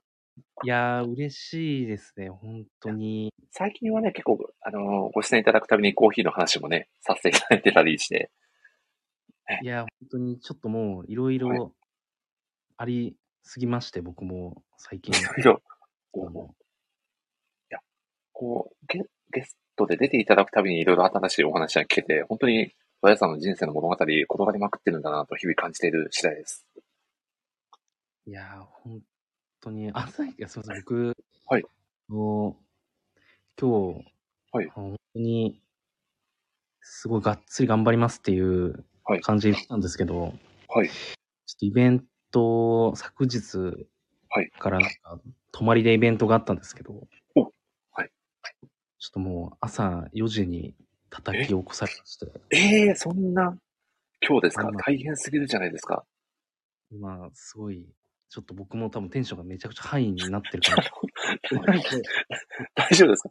突然、突然トライさん寝落ちしちゃう可能性、な、な、ないですか？だ、だ、大丈夫そうですか？あ、もうだ大丈夫です。今、ちょっと筋トレしながらやってあ、いこうかな。なるほど。いや、ちょっとこれ筋トレで思い出したんですけど、実は僕、先日、トライさんのノート記事、買わせていただきましたよ。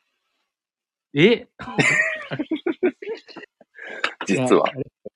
あのワンパンマントレーニングの秘訣を綴ってたノート記事、有料だったん。で、もうこれ買うしかないと思って、先日購入させていただきました。は初めて書いた有料記事がまさかこんな形で、巡り巡ってくる。いや、でもあれ200日検証して見つけた継続するための、あのー話、コツの話でですよね。あ、そうですね。ちょっとなんかそう、今、今、森さんがはい買ってくれなかったの、僕、はい封印しようかと思ったそうぐらい。だったんですか。よかった。危うく封印されちゃうところでしたね。いや、あれ本当にもうめちゃくちゃ有益な有料記事なので、しかも、そんな、あれですよ、100円ぐらいじゃなかったでしたっけ？いや、なんか本当におこがましい感じで、多分、そんぐらいの値段に設定したと思うんですけいや、おこがましくないですよ。だって、あれですよ、100円あげるからワンパンマントレーニング200日やってみろって言われたら、できないじゃないですか、普通。いやー、けどもう、あのはい。時、僕も多分はい。バクってたんで、バグってたんですか？間違いなくバクってたんで、い多分なんかもうすぎますよ。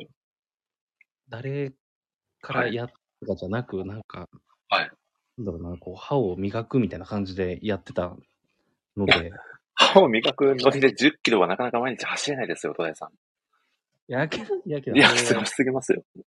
なんかもう、今日、日程、スケジュールがやばいって言って、はい夜中の、多分10 12時スタートとか、なんか、夜中の2時とかにやってたぐらい、多分ぶっ飛んで、飛んでますね。ちゃんとエピソードが強すぎる。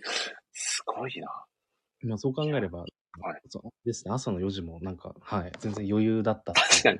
それ考えると普通に聞こえちゃいますよね、朝の4時も。平常運転のような。はい、平常運転でした。いやー、そんなパンチの効いたオープニングトークもね、さることながら、戸田さん、このラジオも名作3周年を迎えまして、はい今。回は3周年記念会でお届けをさせていただいております。ちょっともうあとわずかの時間にはなるんですけど、最後までお付き合いいただければと思いますので、戸田さん一つよろしくお願いいたします。ろしくお願いします。お願いいたします。ということで、もう一方、ゲストの方をお呼びさせていただきたいので、ね、かねとらえさんのこともね、お好きなあの方をご招待をさせていただきますね。おスキルさんですね。はい。はい、こんばんは。聞こえてますか？杉浦さん。だ、大丈夫そうですか？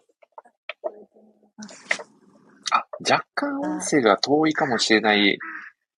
戸田さんどうですか？ちょっと聞こえづらいかもです、こっちも。杉浦さんどうですか？音声環境を若干整えられそうな感じですか？おお、ど、どんな感じですか？あ、今いい感じです。今僕いい感もじですか？あ、はいよかったよかった。エアポッツが外れてたみたいです。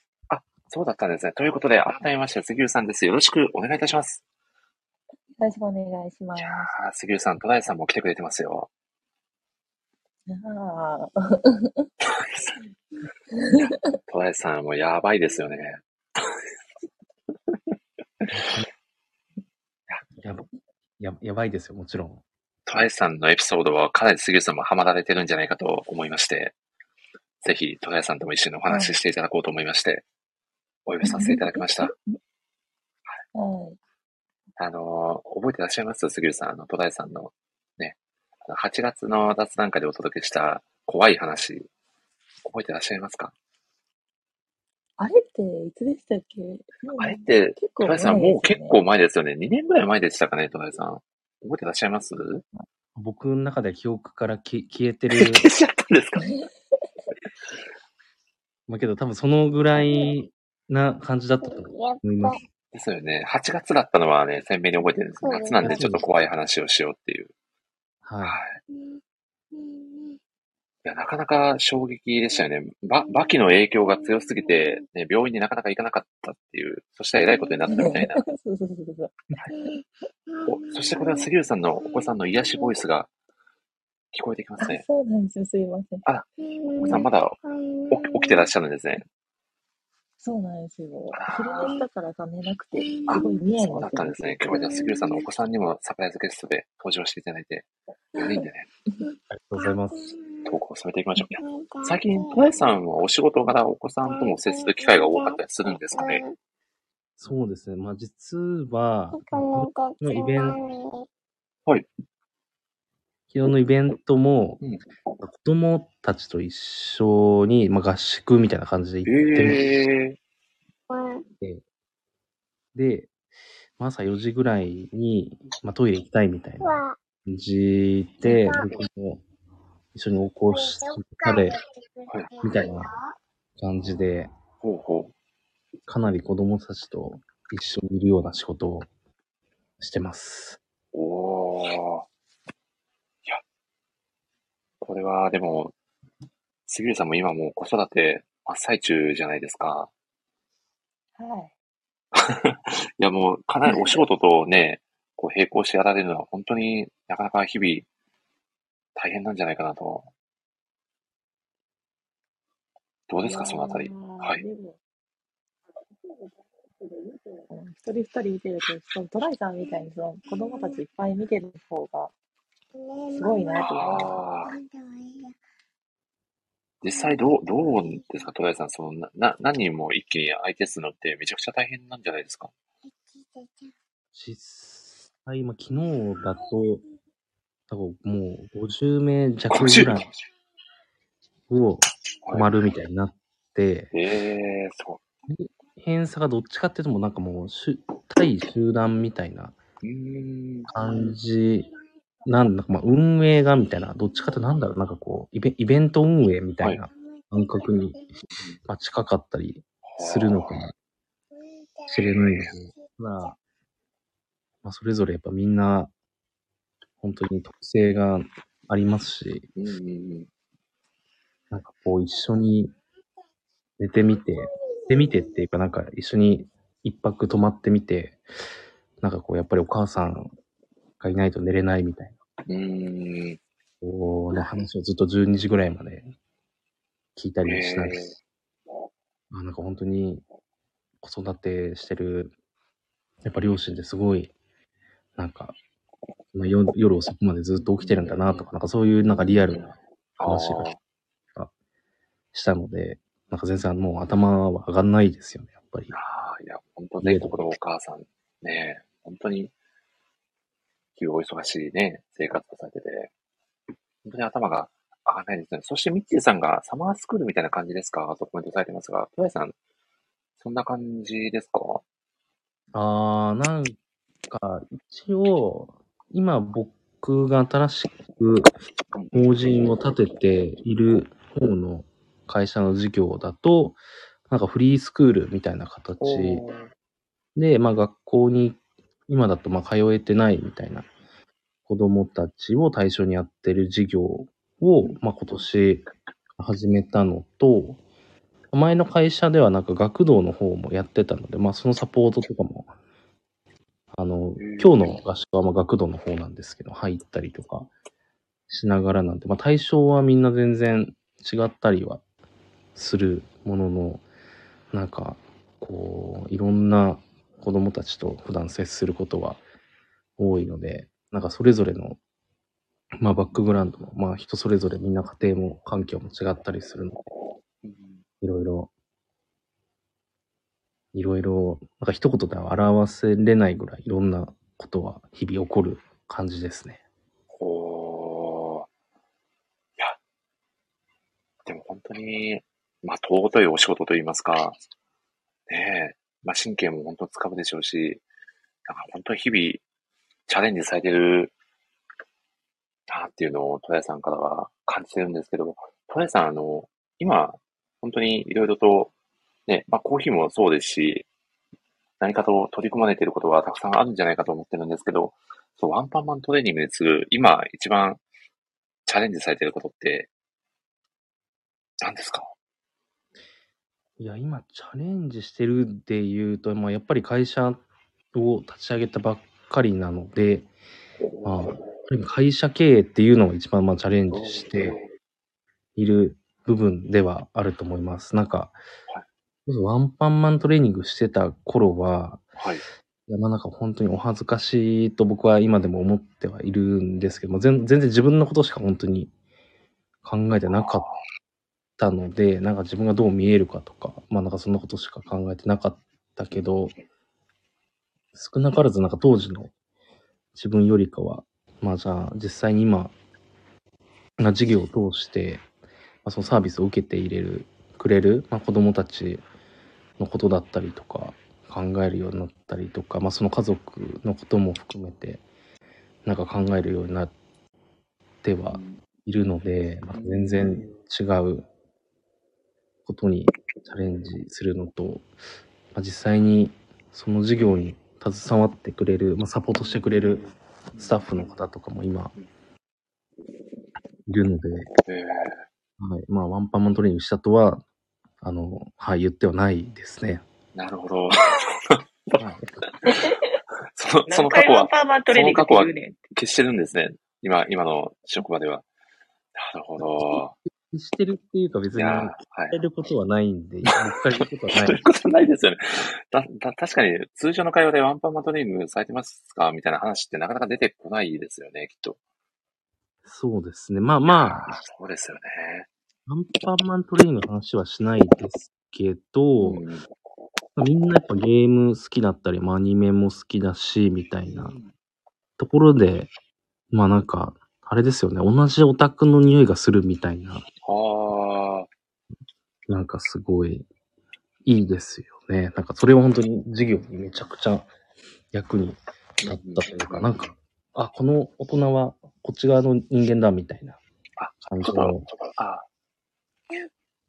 めちゃくちゃ距離が近くなるみたいなところはありますよね。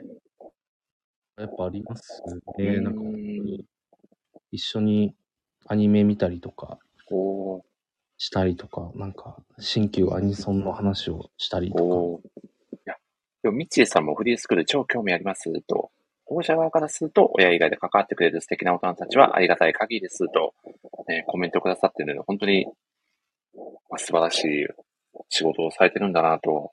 で、そしてミッチーさんがうちの子ワンパンマン好きですということで、これはもう、戸田井さんがね、ワンパンマンをおすすめして、その子供たちがワンパンマントレーニングに興味を持って、実は僕はやったことあるんだよみたいな物語が繋がっていくみたいな展開もあるじゃないですか、戸田井さん。いや、まあそれ、それはまあ、ある。あります。それでちょっとね、僕もわけわかんないこと言っちゃいましたが、いや、そんな感じで、つ、つぎさんでも、そ、それはそれで、ね、いい、いい感じに物語転がってると言えますよね、それは。うん。うん。トレーニングで基礎を積んだからこその今みたいな。でもそれはありますよ。やっぱり、戸田さん何事も体力がないとやっていけないみたいなとこあるじゃないですか。いや、それは間違いなくあります。でもそこの体力だったり、特に体力お化けだから。うんうんうん。体力と気力がないとやっていけないっていう意味では、うん。ね、アンパンマントレーニングの、ね、やっぱりあれはややっておいてよかったなみたいなとこあるんじゃないですかね。お、そしてお子さんが、え？ちなみに、お、シリーさんお子さん今な、おいくつですか？今お話しされてる。まあ、えっ、と、2月生まれなんですけど、今3歳半。あ、3歳半なんですね。うん。癒されますね。3歳半だとまだ漫画は読んでないですかね。そうですね。まだあの字が読めないんで、そっかそっか。絵本とか。絵本を絵見て、自分で想像して物語作ってずっと喋ってます。おー、うんクリエイターですね。そうですね。いいですね。えちなみに、杉浦さん、そんな、杉浦さんの過去のラジオ回もね、かなり聞いてくださってるのかなと感じておりますが、ぜひ、杉浦さんに、おいしラジオはこういうところが推しポイントなんだよみたいな話をしていただけると嬉しいなと思っております。せっかく3周年記念なので、いかがでしょやっぱりそれは、なんか森さんのトーク力、めっちゃ、うお子さんもなかなかのトーク力を発揮されてますね。トーク、そうですね。あ、でもそういうとこですよ。あの、そうやってうまいこと拾うっていう。いやー、ありがたいですね。とか、そうですね。あの、基本、あの、全、あの、全肯定型っていうか。じゃないですか。こう、ネガティブなこと言わないし、うん。あの、本当あの、本当否定するようなこと言わない。本当に全肯定型だから話しやすいし、あの、一回やったらまた、あの、いるのかなっていうふうに思える。その森さんのトーク力とその、あの、肯定してくれるっていう。思います。そこがやっぱ一番の魅力だと私は思いますい。や、うんい。やー、めちゃくちゃありがたいですね。戸谷さんどうですか？今の杉浦さんのコメントをお聞きして。いやー、僕もそれめちゃくちゃわかりますね。なんか最初僕も森氏ラジオ、多分五等分の花嫁の回の時とか、まあ、すごい緊張してたし、まあけど全然やっぱ森氏さんの多分会話の中でなんかその否定するみたいな文脈のことは全然ないし、拾ってくれるし、多分そういうところを僕も参考に多分今の子供たちに接してるんじゃないかなって部分は多分大いにはあると思います。いやー、ありがたいですね。いや、やっぱりね、こう優しい世界を作りたいじゃないですか。ラジオの中だけでもね。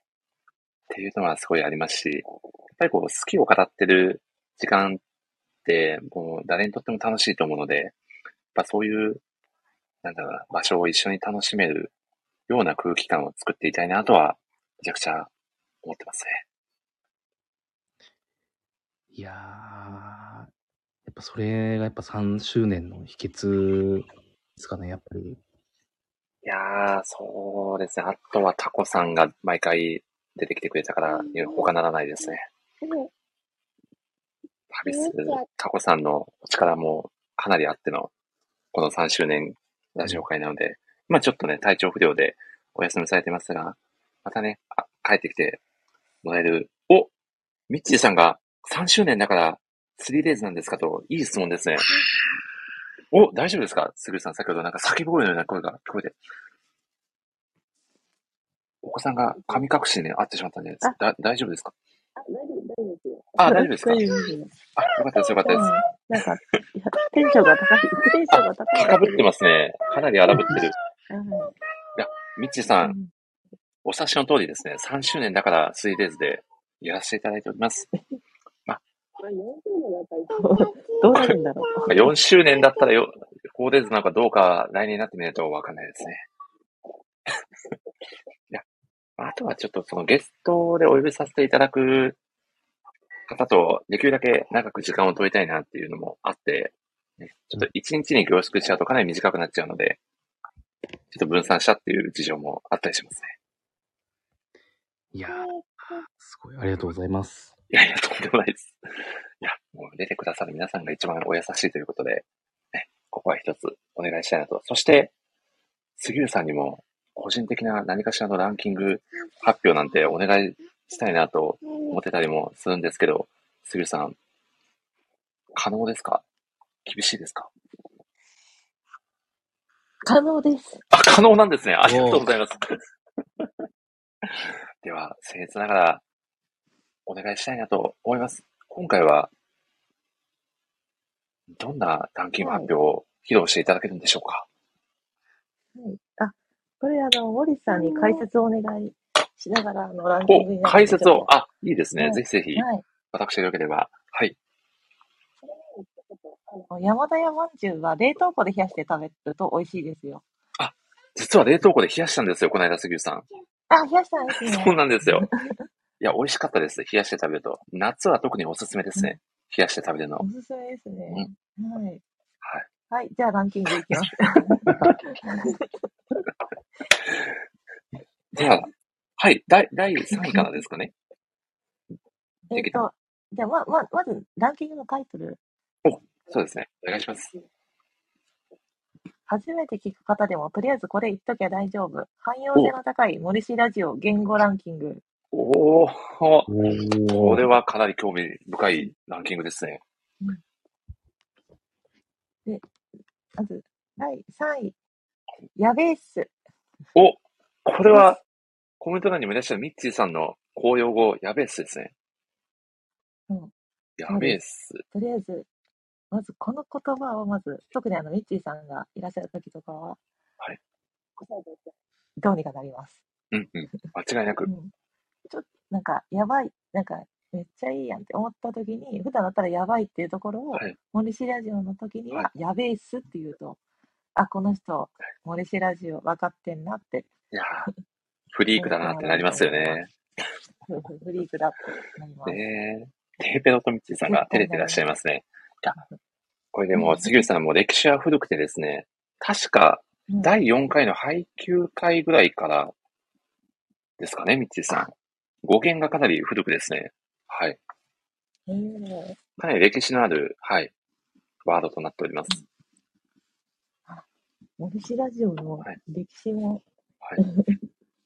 しかも、しかもその進化系のヤベース三段活用っていうのも実はね、杉谷さんありまして、はい。はい。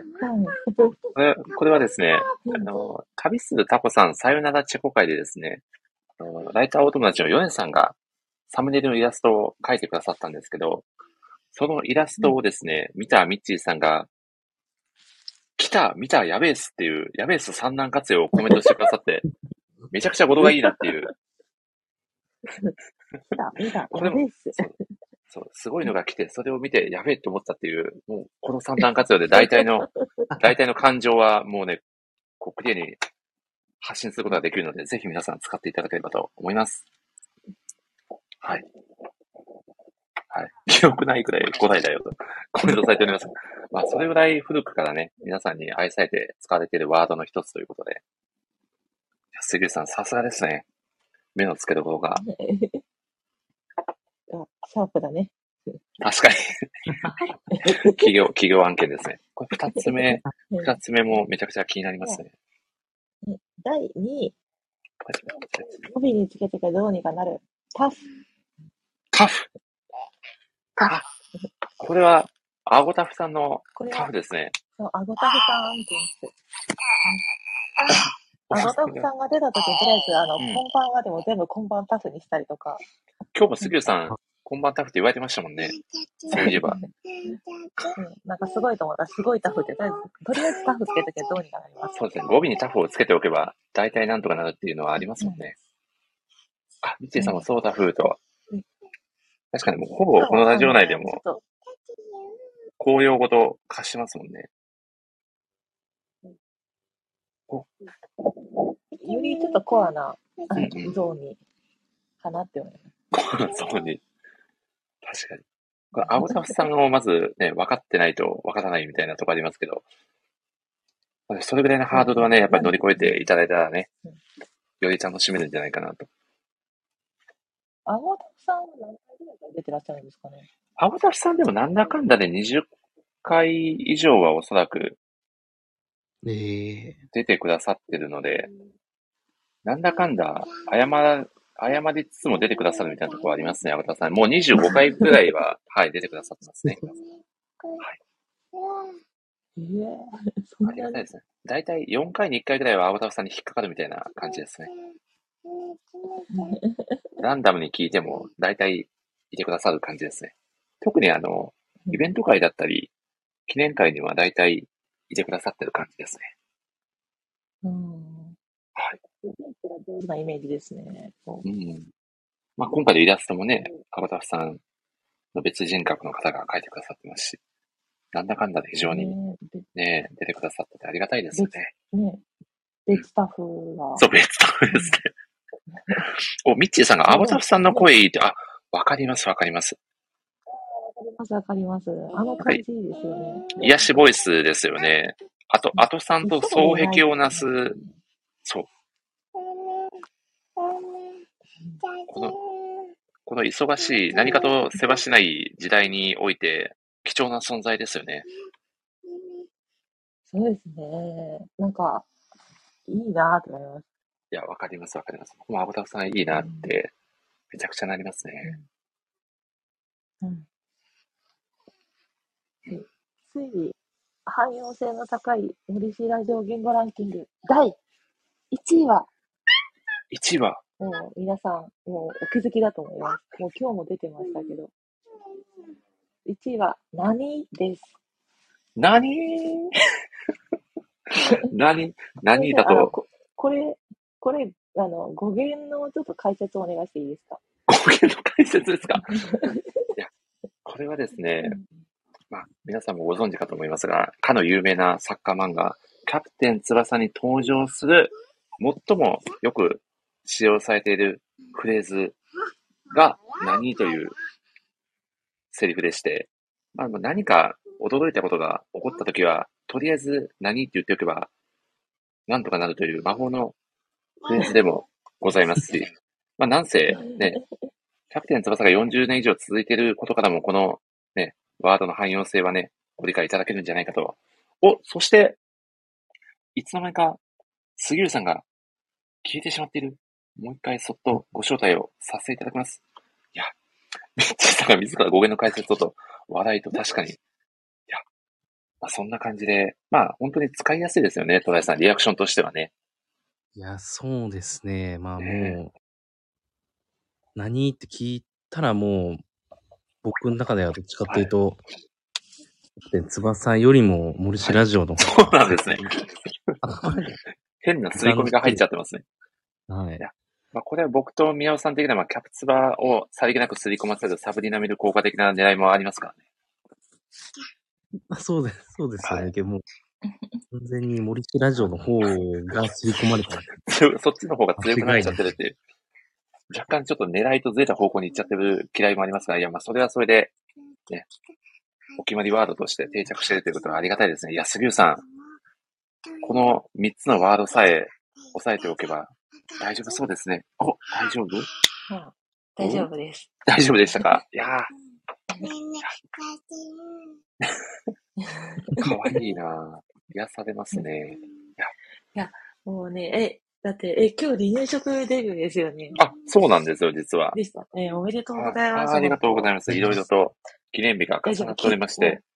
気づいたら喋ってますから、大丈夫ですよ。喋って いやーいや、もうそんな感じでね、杉浦さん、本当に、こう、ラジオの自体、本当に、こう、楽しんでくださってるのかなと、すごく感じるので、僕もめちゃくちゃパワーをもらってます。本当にいつもありがとうございます。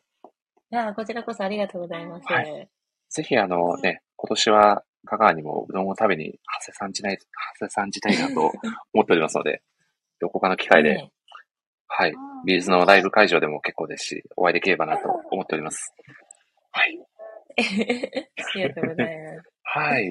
でも本当に今めちゃくちゃおお忙しいんですよ。結構ツイートを拝見してると、いつも、なんかなんだろう、お忙しくされてるのかなという印象なんですけど、いやー、言うほどい、なんか、忙しいような、忙しくないような、よくわかんないですけどね。なんか、今、あれ、あの、むしあの、上の子の、ああの、人生初の小学1年生の夏休みなんですよ。おー、夏休み。あまあ、学童も利用はしてるんですけど、毎日ではないし、あの、下の子は幼稚園の預かり保育あるんですけど、それのスケジュールがうまく噛み合わんで、わたわたしたりしてますね。もあー人生初の小小学1年生の夏休みって本当に長いですよね。うねねえ、子供の頃はあんなに長かったんだなっていう。ねえ。いやーど、どんな時間過ごしてるのかなって、シンプルに興味が湧きますね。いろんなところに遊びに行ったりしてますか？いやー、でも、結局まあ、ある程度仕事もあるし、ああ、そうですよね。なかなかか。あの、お金もやっぱりね、そんないろいろ連れて行こうと思ったら、うーん、まあそうですよね。まあ、プールにちょっと昨日、初めて大きいプール連れて行ったら、楽しかったみたいで、おーまあまあ、その、もう、上がった後は、もう疲れたから帰るって言っとったんですけど、そんなもんなんですよ。でもあの今日朝、楽しかったからまた行きたいとか言い出して、へえ。そんな、ね、かわ、いやー、いいな。うん、1年生の男の子めちゃくちゃ面白いですよ。いやー、まあその時その時のね、直感で生きてる感じがして、なんか、いいですよね。うん本当に。なんか、謎です。え。へえ。えちなみに、トライさんずっ、とああ、どうぞ、杉浦さん。トライ、あ、どうぞ。あ、トライさんの。あ、どうぞ、トライさん、トライさんの。え、トライさんの小学生の頃は、どんな小学生だったんですか？夏休みは何やってました？夏休み何やってたかで言うと、うん。いや、僕もなんか楽しかった思い出があるものも、なんかまあ、もう最初の1、2週間で宿題を終わらせて、あとなんか遊ぶみたいな。えらえー、偉いですね。いや、どっちかっていうと結構、なんか、教育ママみたいな感じで、それ終わるまではずっと遊びに行かせませんみたいなタイプだったんで、もう最終的に終わらせて、そっから、なんかこう遊びに行くみたいな。で、まあ、逆に今こう、なんか他の子供たちの様子をまあ、夏休みとかまあずっと学童なんで、もう朝から晩まで見てるんですけどあ、なんか、こんな楽しそう。過ごして皆さん、やばいって言われてます。すって言うん。だよ、その時は。やべえよ、やべやべえ。って。めっちゃリアクションしてくれた。やべえよ、てね。やべえ。杉浦さん。家でもやべえすが流行ってます。やべえす。ちょっと覚え覚えさせようかなって。せっかくなん。で。便利なワードが。そうそう、便利なワードですよ。やべえよ3位にしてたけど、いや、3位にしたけど、ちょっと、1位でもよかったかもし1位れない。でもよかったかもですね、これは。あ、すみません、戸田さん、お話の続きを。はい。あ、いえいえ。けどなんか、うんさっき杉優さんも言ってくれてた話の中でも、なんか僕もあんま覚えてないんですけど、やっぱ今、実際に子供たちと携わってみて、なんか全然つまんねえみたいな感じでときながら、なんか、終わったらなんか、あなんかまた行きたいとか、とかなんかこう、本当に今を生きてる。今を生きてる。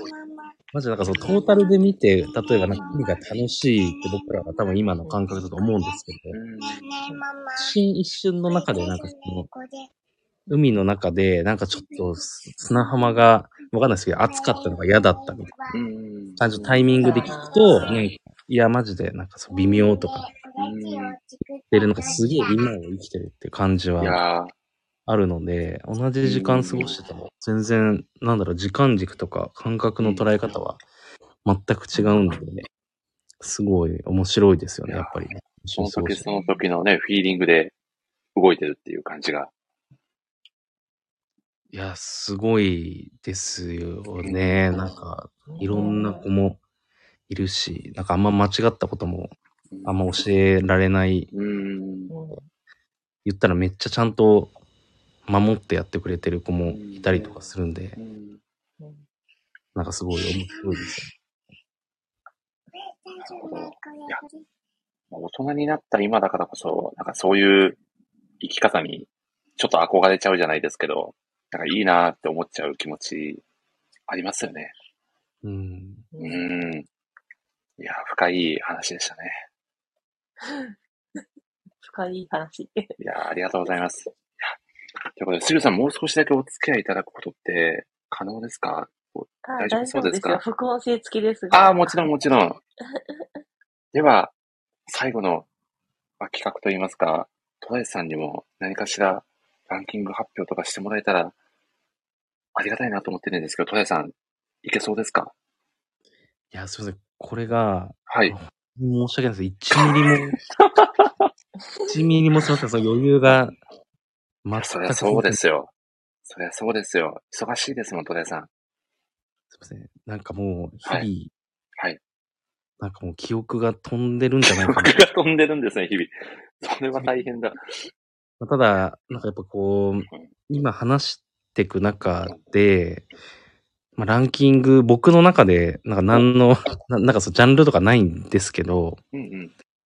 なんかこう、やっぱ森氏ラジオのことを思い出してみて印象に残ってることで言うと、ぜひぜあの、大好物さんの、ひ。うんうん。こう、まあ、どの回でも、こう、こう、熱く語るシーンは、なんかすごいこう、胸を打つものがあって、うんなんか最初聞いた多分大好物が初めて多分、なんかこう、ラジオ界に参戦した時の多分コメントとかも、すみません、な何回とか忘れちゃったんですけど、なんかその、なんだろう、自分の言葉をこう、それ多分めちゃくちゃ緊張してたと思うんですけど、そんな中でもこう、伝えたいみたいな、うんうんうん。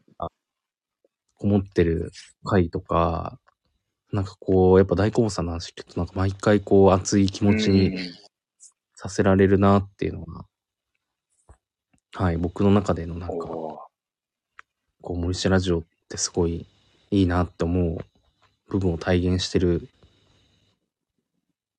と、いつも思ってますっていう、いはい。うん、わかる。いや、めちゃくちゃわかりますね。大好物さん。準備に次ぐ準備みたういな。ん。すごい。ラジオ自体にもですし、その作品だったり、作者の先生に対する愛を本当に感じる。大好物さんの言葉からは本当に感じるので、本当にこのラジオの、なんだろうな、こう、まあ、趣旨といいますか、コンセプトでめちゃくちゃ大好物さんって体現してくださってるなっていうのはまさに僕も感じてますね。本当に僕うんもそういう場所を、なんか今リアルで。作ろうっていう感じで思ってて、おうすみません、全然話飛んじゃうんですけど、なんかフリースク、まあフリースクールっていう枠で説明はしてるんですけど、まあ正確に言うとまたちょっと違う形で、もうちょっと、まあ、自由度を今すごい高く始まった中で、なんかどういう場所にしたいかな、みたいな時に、なんかまあ二つ僕の中で結構イメージ像があって、で一個目はまあ、さっき話した通り、その大好物さんの話も含めて、やっぱ森市ラジオの空間って、本当にみんな、なんだ、別にあの、リアルでお会いすることの方がまあ少ないと、僕は先生まだお会いしてない方の方が圧倒的に多いんですけど、なんかそんな中でも、やっぱり自分たちのその好きなものとかを、まあ、体現するっていう中で、まあ、いろんなバックグラウンドの人がいて、こうやって集まって話せる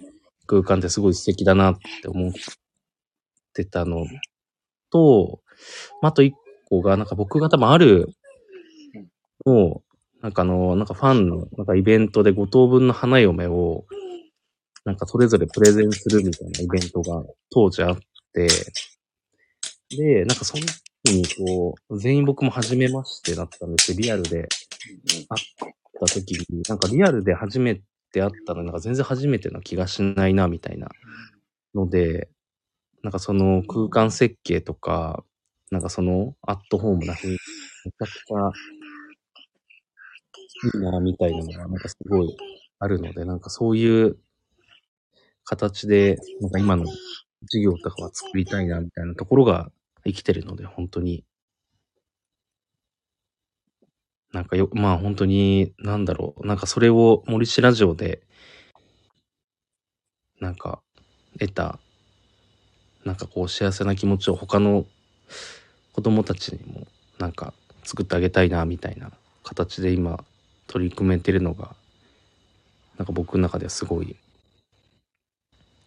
まあよ、まあ、良かったっていうか、な、なんて言うんですかね、すごいなんか物語がどんどん転がって、なんか繋がって、最終的には僕も、うん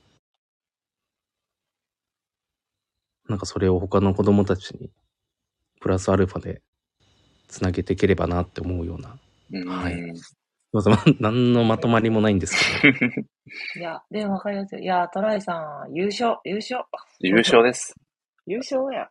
おめでとうございます。いや、本当に。あありがとうございます。いやー、いいですね。なんかそういう場所がどんどんできてくると、本当に、めちゃくちゃ素敵な、ね、場所へがどんどん増えていくことで、もっとこの国も良くなっていくと思いますよ、戸田さん。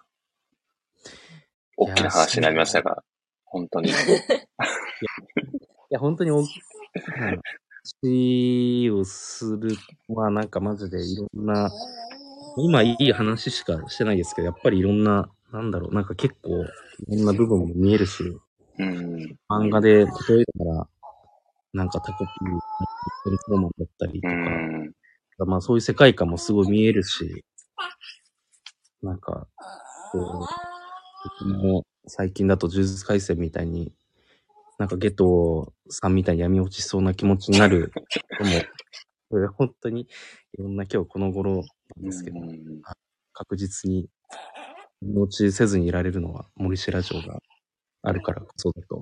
いやー、ものすごい役割を担っておりますね。これは頑張らねば。いや、でもそうやってね、言ってくださる、ね、皆さんがいるから、僕も続けられてるわけで、本当に感謝感謝ですね。ありがとうございます。その中で、トライさんの、ね、いい感じのコメントもいただけたので、そろそろ、 day one を締めくくりたいなと、はい、思います。杉浦さん。これはお子さん、お子さん今日はかなり遅くまで起きられてる可能性高いんじゃないですか？いやー、もう、どうしましょうね。いや、なかなか夏が終わ、夏の夜更けは終わらないですね。終わんないですね。いやー、日々、ね、お忙しいことだと思いますが、本当に今日も来ていただいてめちゃくちゃありがたかったです。本当にありがとうございます。それこそありがとうございましいや、あたり。がとうございます。ぜひ、杉浦さんにですね、この3周年を迎えた森下ジオにいい感じのコメントをいただければと思います。3周年なんてまだきっと通過点だと思うんで、10周年、20周年と20周年。行くように、あの、陰ながら、あの、まあ、それも力になれたらなと思います。あーいやー、嬉しいですね。ありがとうございます。いや、はい。本当にもう3周年めがけてやってきたとかでは全然ないので、気がついたら3年経ってたっていうだけの話なので、はい。こんな感じでゆるくね、続けていけたらなと、本当に思っておりますので、またぜひお時間が合えば遊びに来ていただければと思っておりますので、よろしくお願いいたします。あこちらこそよろしくお願いします。はい、ありがとうございます。では、戸田さん、杉浦さんにいい感じのコメントをお願いします。いや、僕、そうですね、なんか、夜泣き、夜泣きじゃないですけど、寝れないっていう、ママと一緒に寝れないっていう、12時まで。起きてトイレ行きたいって言って朝4時に起こされて、そんな一日でヘトヘトになってるんですけど、それをこう毎日、本当に過ごしてる、本当に、あの、杉浦さん、本当に、まあ、杉浦さん以外の子育てしてる人たちの本当に頭も上がらない仕事をしてるんですけども、なんかこうやって、全然、いろんなお話を、ポッラジオを通して聞けて、本当にありがとうございます。いや、ありがとうございます。ということで、杉浦さん、本当に本当に今日もありがとうございました。また、実は明日、明後日もお送りしてるんで、もしお時間が合えば、コメント欄に遊びに来ていただけると幸いです。はい。あ、いいですね。ありがとうございます。まだ、いやまだ宴が始まったばっかいりですやー、ね。本当そうですね。いやーもう夜はこれからだということで、いや、本当にね、お子さんにもよろしくお伝えください。ありがとうございました。ね、よろしくだって、よろしくだって。あ、よろしくということで、あ癒されますね。かわいいなーいやーということで、杉浦さん、本当に今日もありがとうございました。ありがとうございました。ありがとうござお子いました。さんも本当に遅い時間までありがとうございました。おやすみなさい。ではでは、おやすみなさいいただきます。よいやー、戸田井さん。いやー、お子さんのね、元気なお声に癒される時間でしたね。いやー、ねなんか、本当にこう、森氏ラジオを聞いて、お子さんがはい。登場するシーンがかなり多いと思うんですけど、さ確かにね。こうそれをこう、全く、はい。なんかこう、いい、なんかこう、なんで一緒に参加してくれてるっていうのを感じる素晴らしいラジオだと思うので、コメント欄の方も、皆さんね、本当に温かく、ね、その状況を楽しんでくださってる、ね、感じがして、なんかいいですよね。いや、いいですね、本当に。ねえ、いや、本当に。いや、ということで、戸田さん、まあ、ちょっと1時間ほどではありましたが、お、なんかちょっと声が反響してるかもしれないですね。あ、本当ですか、今。はい。これ僕のあれですかね。あ、今どうですか？僕の方は反響せずに聞こえてるんですけども、僕の方が、きあれですかね。あ、今いけるかな大丈夫そうですか？あ、今治ってない、てないかもしれないですね。どうだろう。あ、ちょっと一瞬トメさんミュートにさせてもらっ、させてもらってもいいですか？音声を。はい。はい、すいません。一瞬お願いします。お、ミュートになるかな？お、どうですか皆さん？大好物さん。あ、これは、普通に聞こえてる感じがしますね。あ、カジソさん、平気とありがとうございます。こんな遅い時間まで。あ、三井さん聞こえますと。ということは、トライさんが一回、音声調整してもらったらいけるかな。どうですか、トライさん。あ、ちょっと一回抜けますね。あ、了解です。あ、イヤホンにしたらいいのか問題ですね、これは。一回抜けて、もう一回入れてもらうといいかもしれないですね。おということで、ね、3時間、ね、以上にわたってお届けしてきた、ボイスラジオ3周年記念ラジオ会、デイ1ですが、最後の最後で、音声トラブルで若干わちゃわちゃするという時間を迎えております。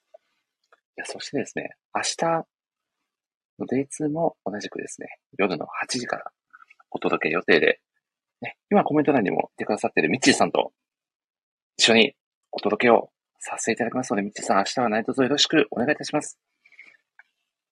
そしてトライさんは、お、ミッチーさんが何と？ミッチーさんが一番びっくりしている。お、トライさん戻ってこれましたかね？どうですか？ん？これは、あ、いい感じにいけてるのではないか説ありますね。トライさん、どうでしょう？これ、お、あ、今って大丈夫そうですか？あ、ぜ大丈夫です。あ、よかったよかった。はい。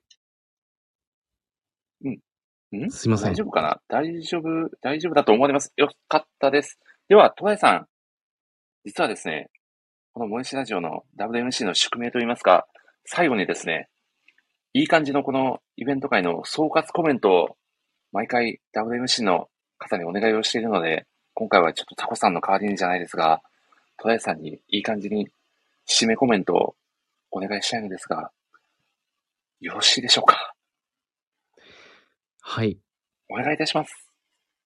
僕がちょっと今日前前半というかそもそも最初聞けてなかったので、まあ、アーカイブから追いついていくんですが、まだ本当に 3days 始まったばっかりなので、まだ今アーカイブを聞いてる人も、リアタイで聞いてる人も、あと2日よろしくお願いします。よろしくお願いいたします。いや、ということで、トライさん、またね、ちょっと今日の前半の方はアーカイブで保管していただいて、もし明日と明後日もちょこっとでも遊びに来れそうでしたら、ぜひお待ちしておりますので、コメント欄に私に来ていただけると、とっても嬉しいです。明日は、あのー雨がはい。降ってたらリアタイで来れるんですけど、降ってなかったら、天候次第ということで。はい、ちょっと天体 観しました測に子供たち連れてっちゃうので、ちょっと終わり次第かもしれないですけど、何？承知いたしました。いや、もう、はいももちろん大丈夫です。あの、またね、アーカイブか何かで保管していただけると非常にありがたいので、ぜひね、今後とも引き続きよろしくお願いします。そして今日は、ます。あの、急な依頼にもかかわらず、後半戦の MC も引き受けていただいて本当にありがとうございました。いや、こちらこそ、ありがとうございました。ちょっとお忙しい日々が続いているかと思いますので、ぜひ、あの、お体だけはね、気をつけて、はい。明日からもね、はい楽しみつつ頑張っていきたいなと言っていただければと思いますので、僕も明日、明後日頑張ってお届けさせていただきますので、引き続き、ね、ラジオの方もね、可能な限り、ね、えー遊びに来ていただきたいなと思っておりますので、よろしくお願いします。本当に今日はありがとうございました。ありがとうございました。ということで、トライさん、今日はトライさんに最後の締めの挨拶をお願いできればと思いますので、合わせてお願いしちゃっても大丈夫でしょうか？いやー、すいません、毎回忘れちゃうんです 忘れちゃうんですね。いや、もうこれもざっくりと、それではまたじ明日の放送でお会いしましょう。せーの、さよならで、二人で一緒にさよならと言うだけのやつなんで、はい、そうです。はいはい、回。もう雰囲気で、はい、行きましょはい。じゃあ、えー、それでは、えー明日 2days 目にお会いしましょう。えー、じゃあ今日はありがとうございました。う。はい、さよなら。さ、さ、さようなら。全然合わなかった。いや、すいません。合わな合わなかったのも含めても、これが通常運転なんで、今日もね、いい感じにお届けできた方を思います。本当にトライさん、ありがとうございました。ありがとうございました。はい。そしてね、えー、 day one 聞きに来ていただいた皆さんも本当に遅い時間までありがとうございました。また明日もよかったら遊びに来てください。ではでは、失礼させていただきます。ありがとうございました。ありがとうございました。はい。ありがとうございました。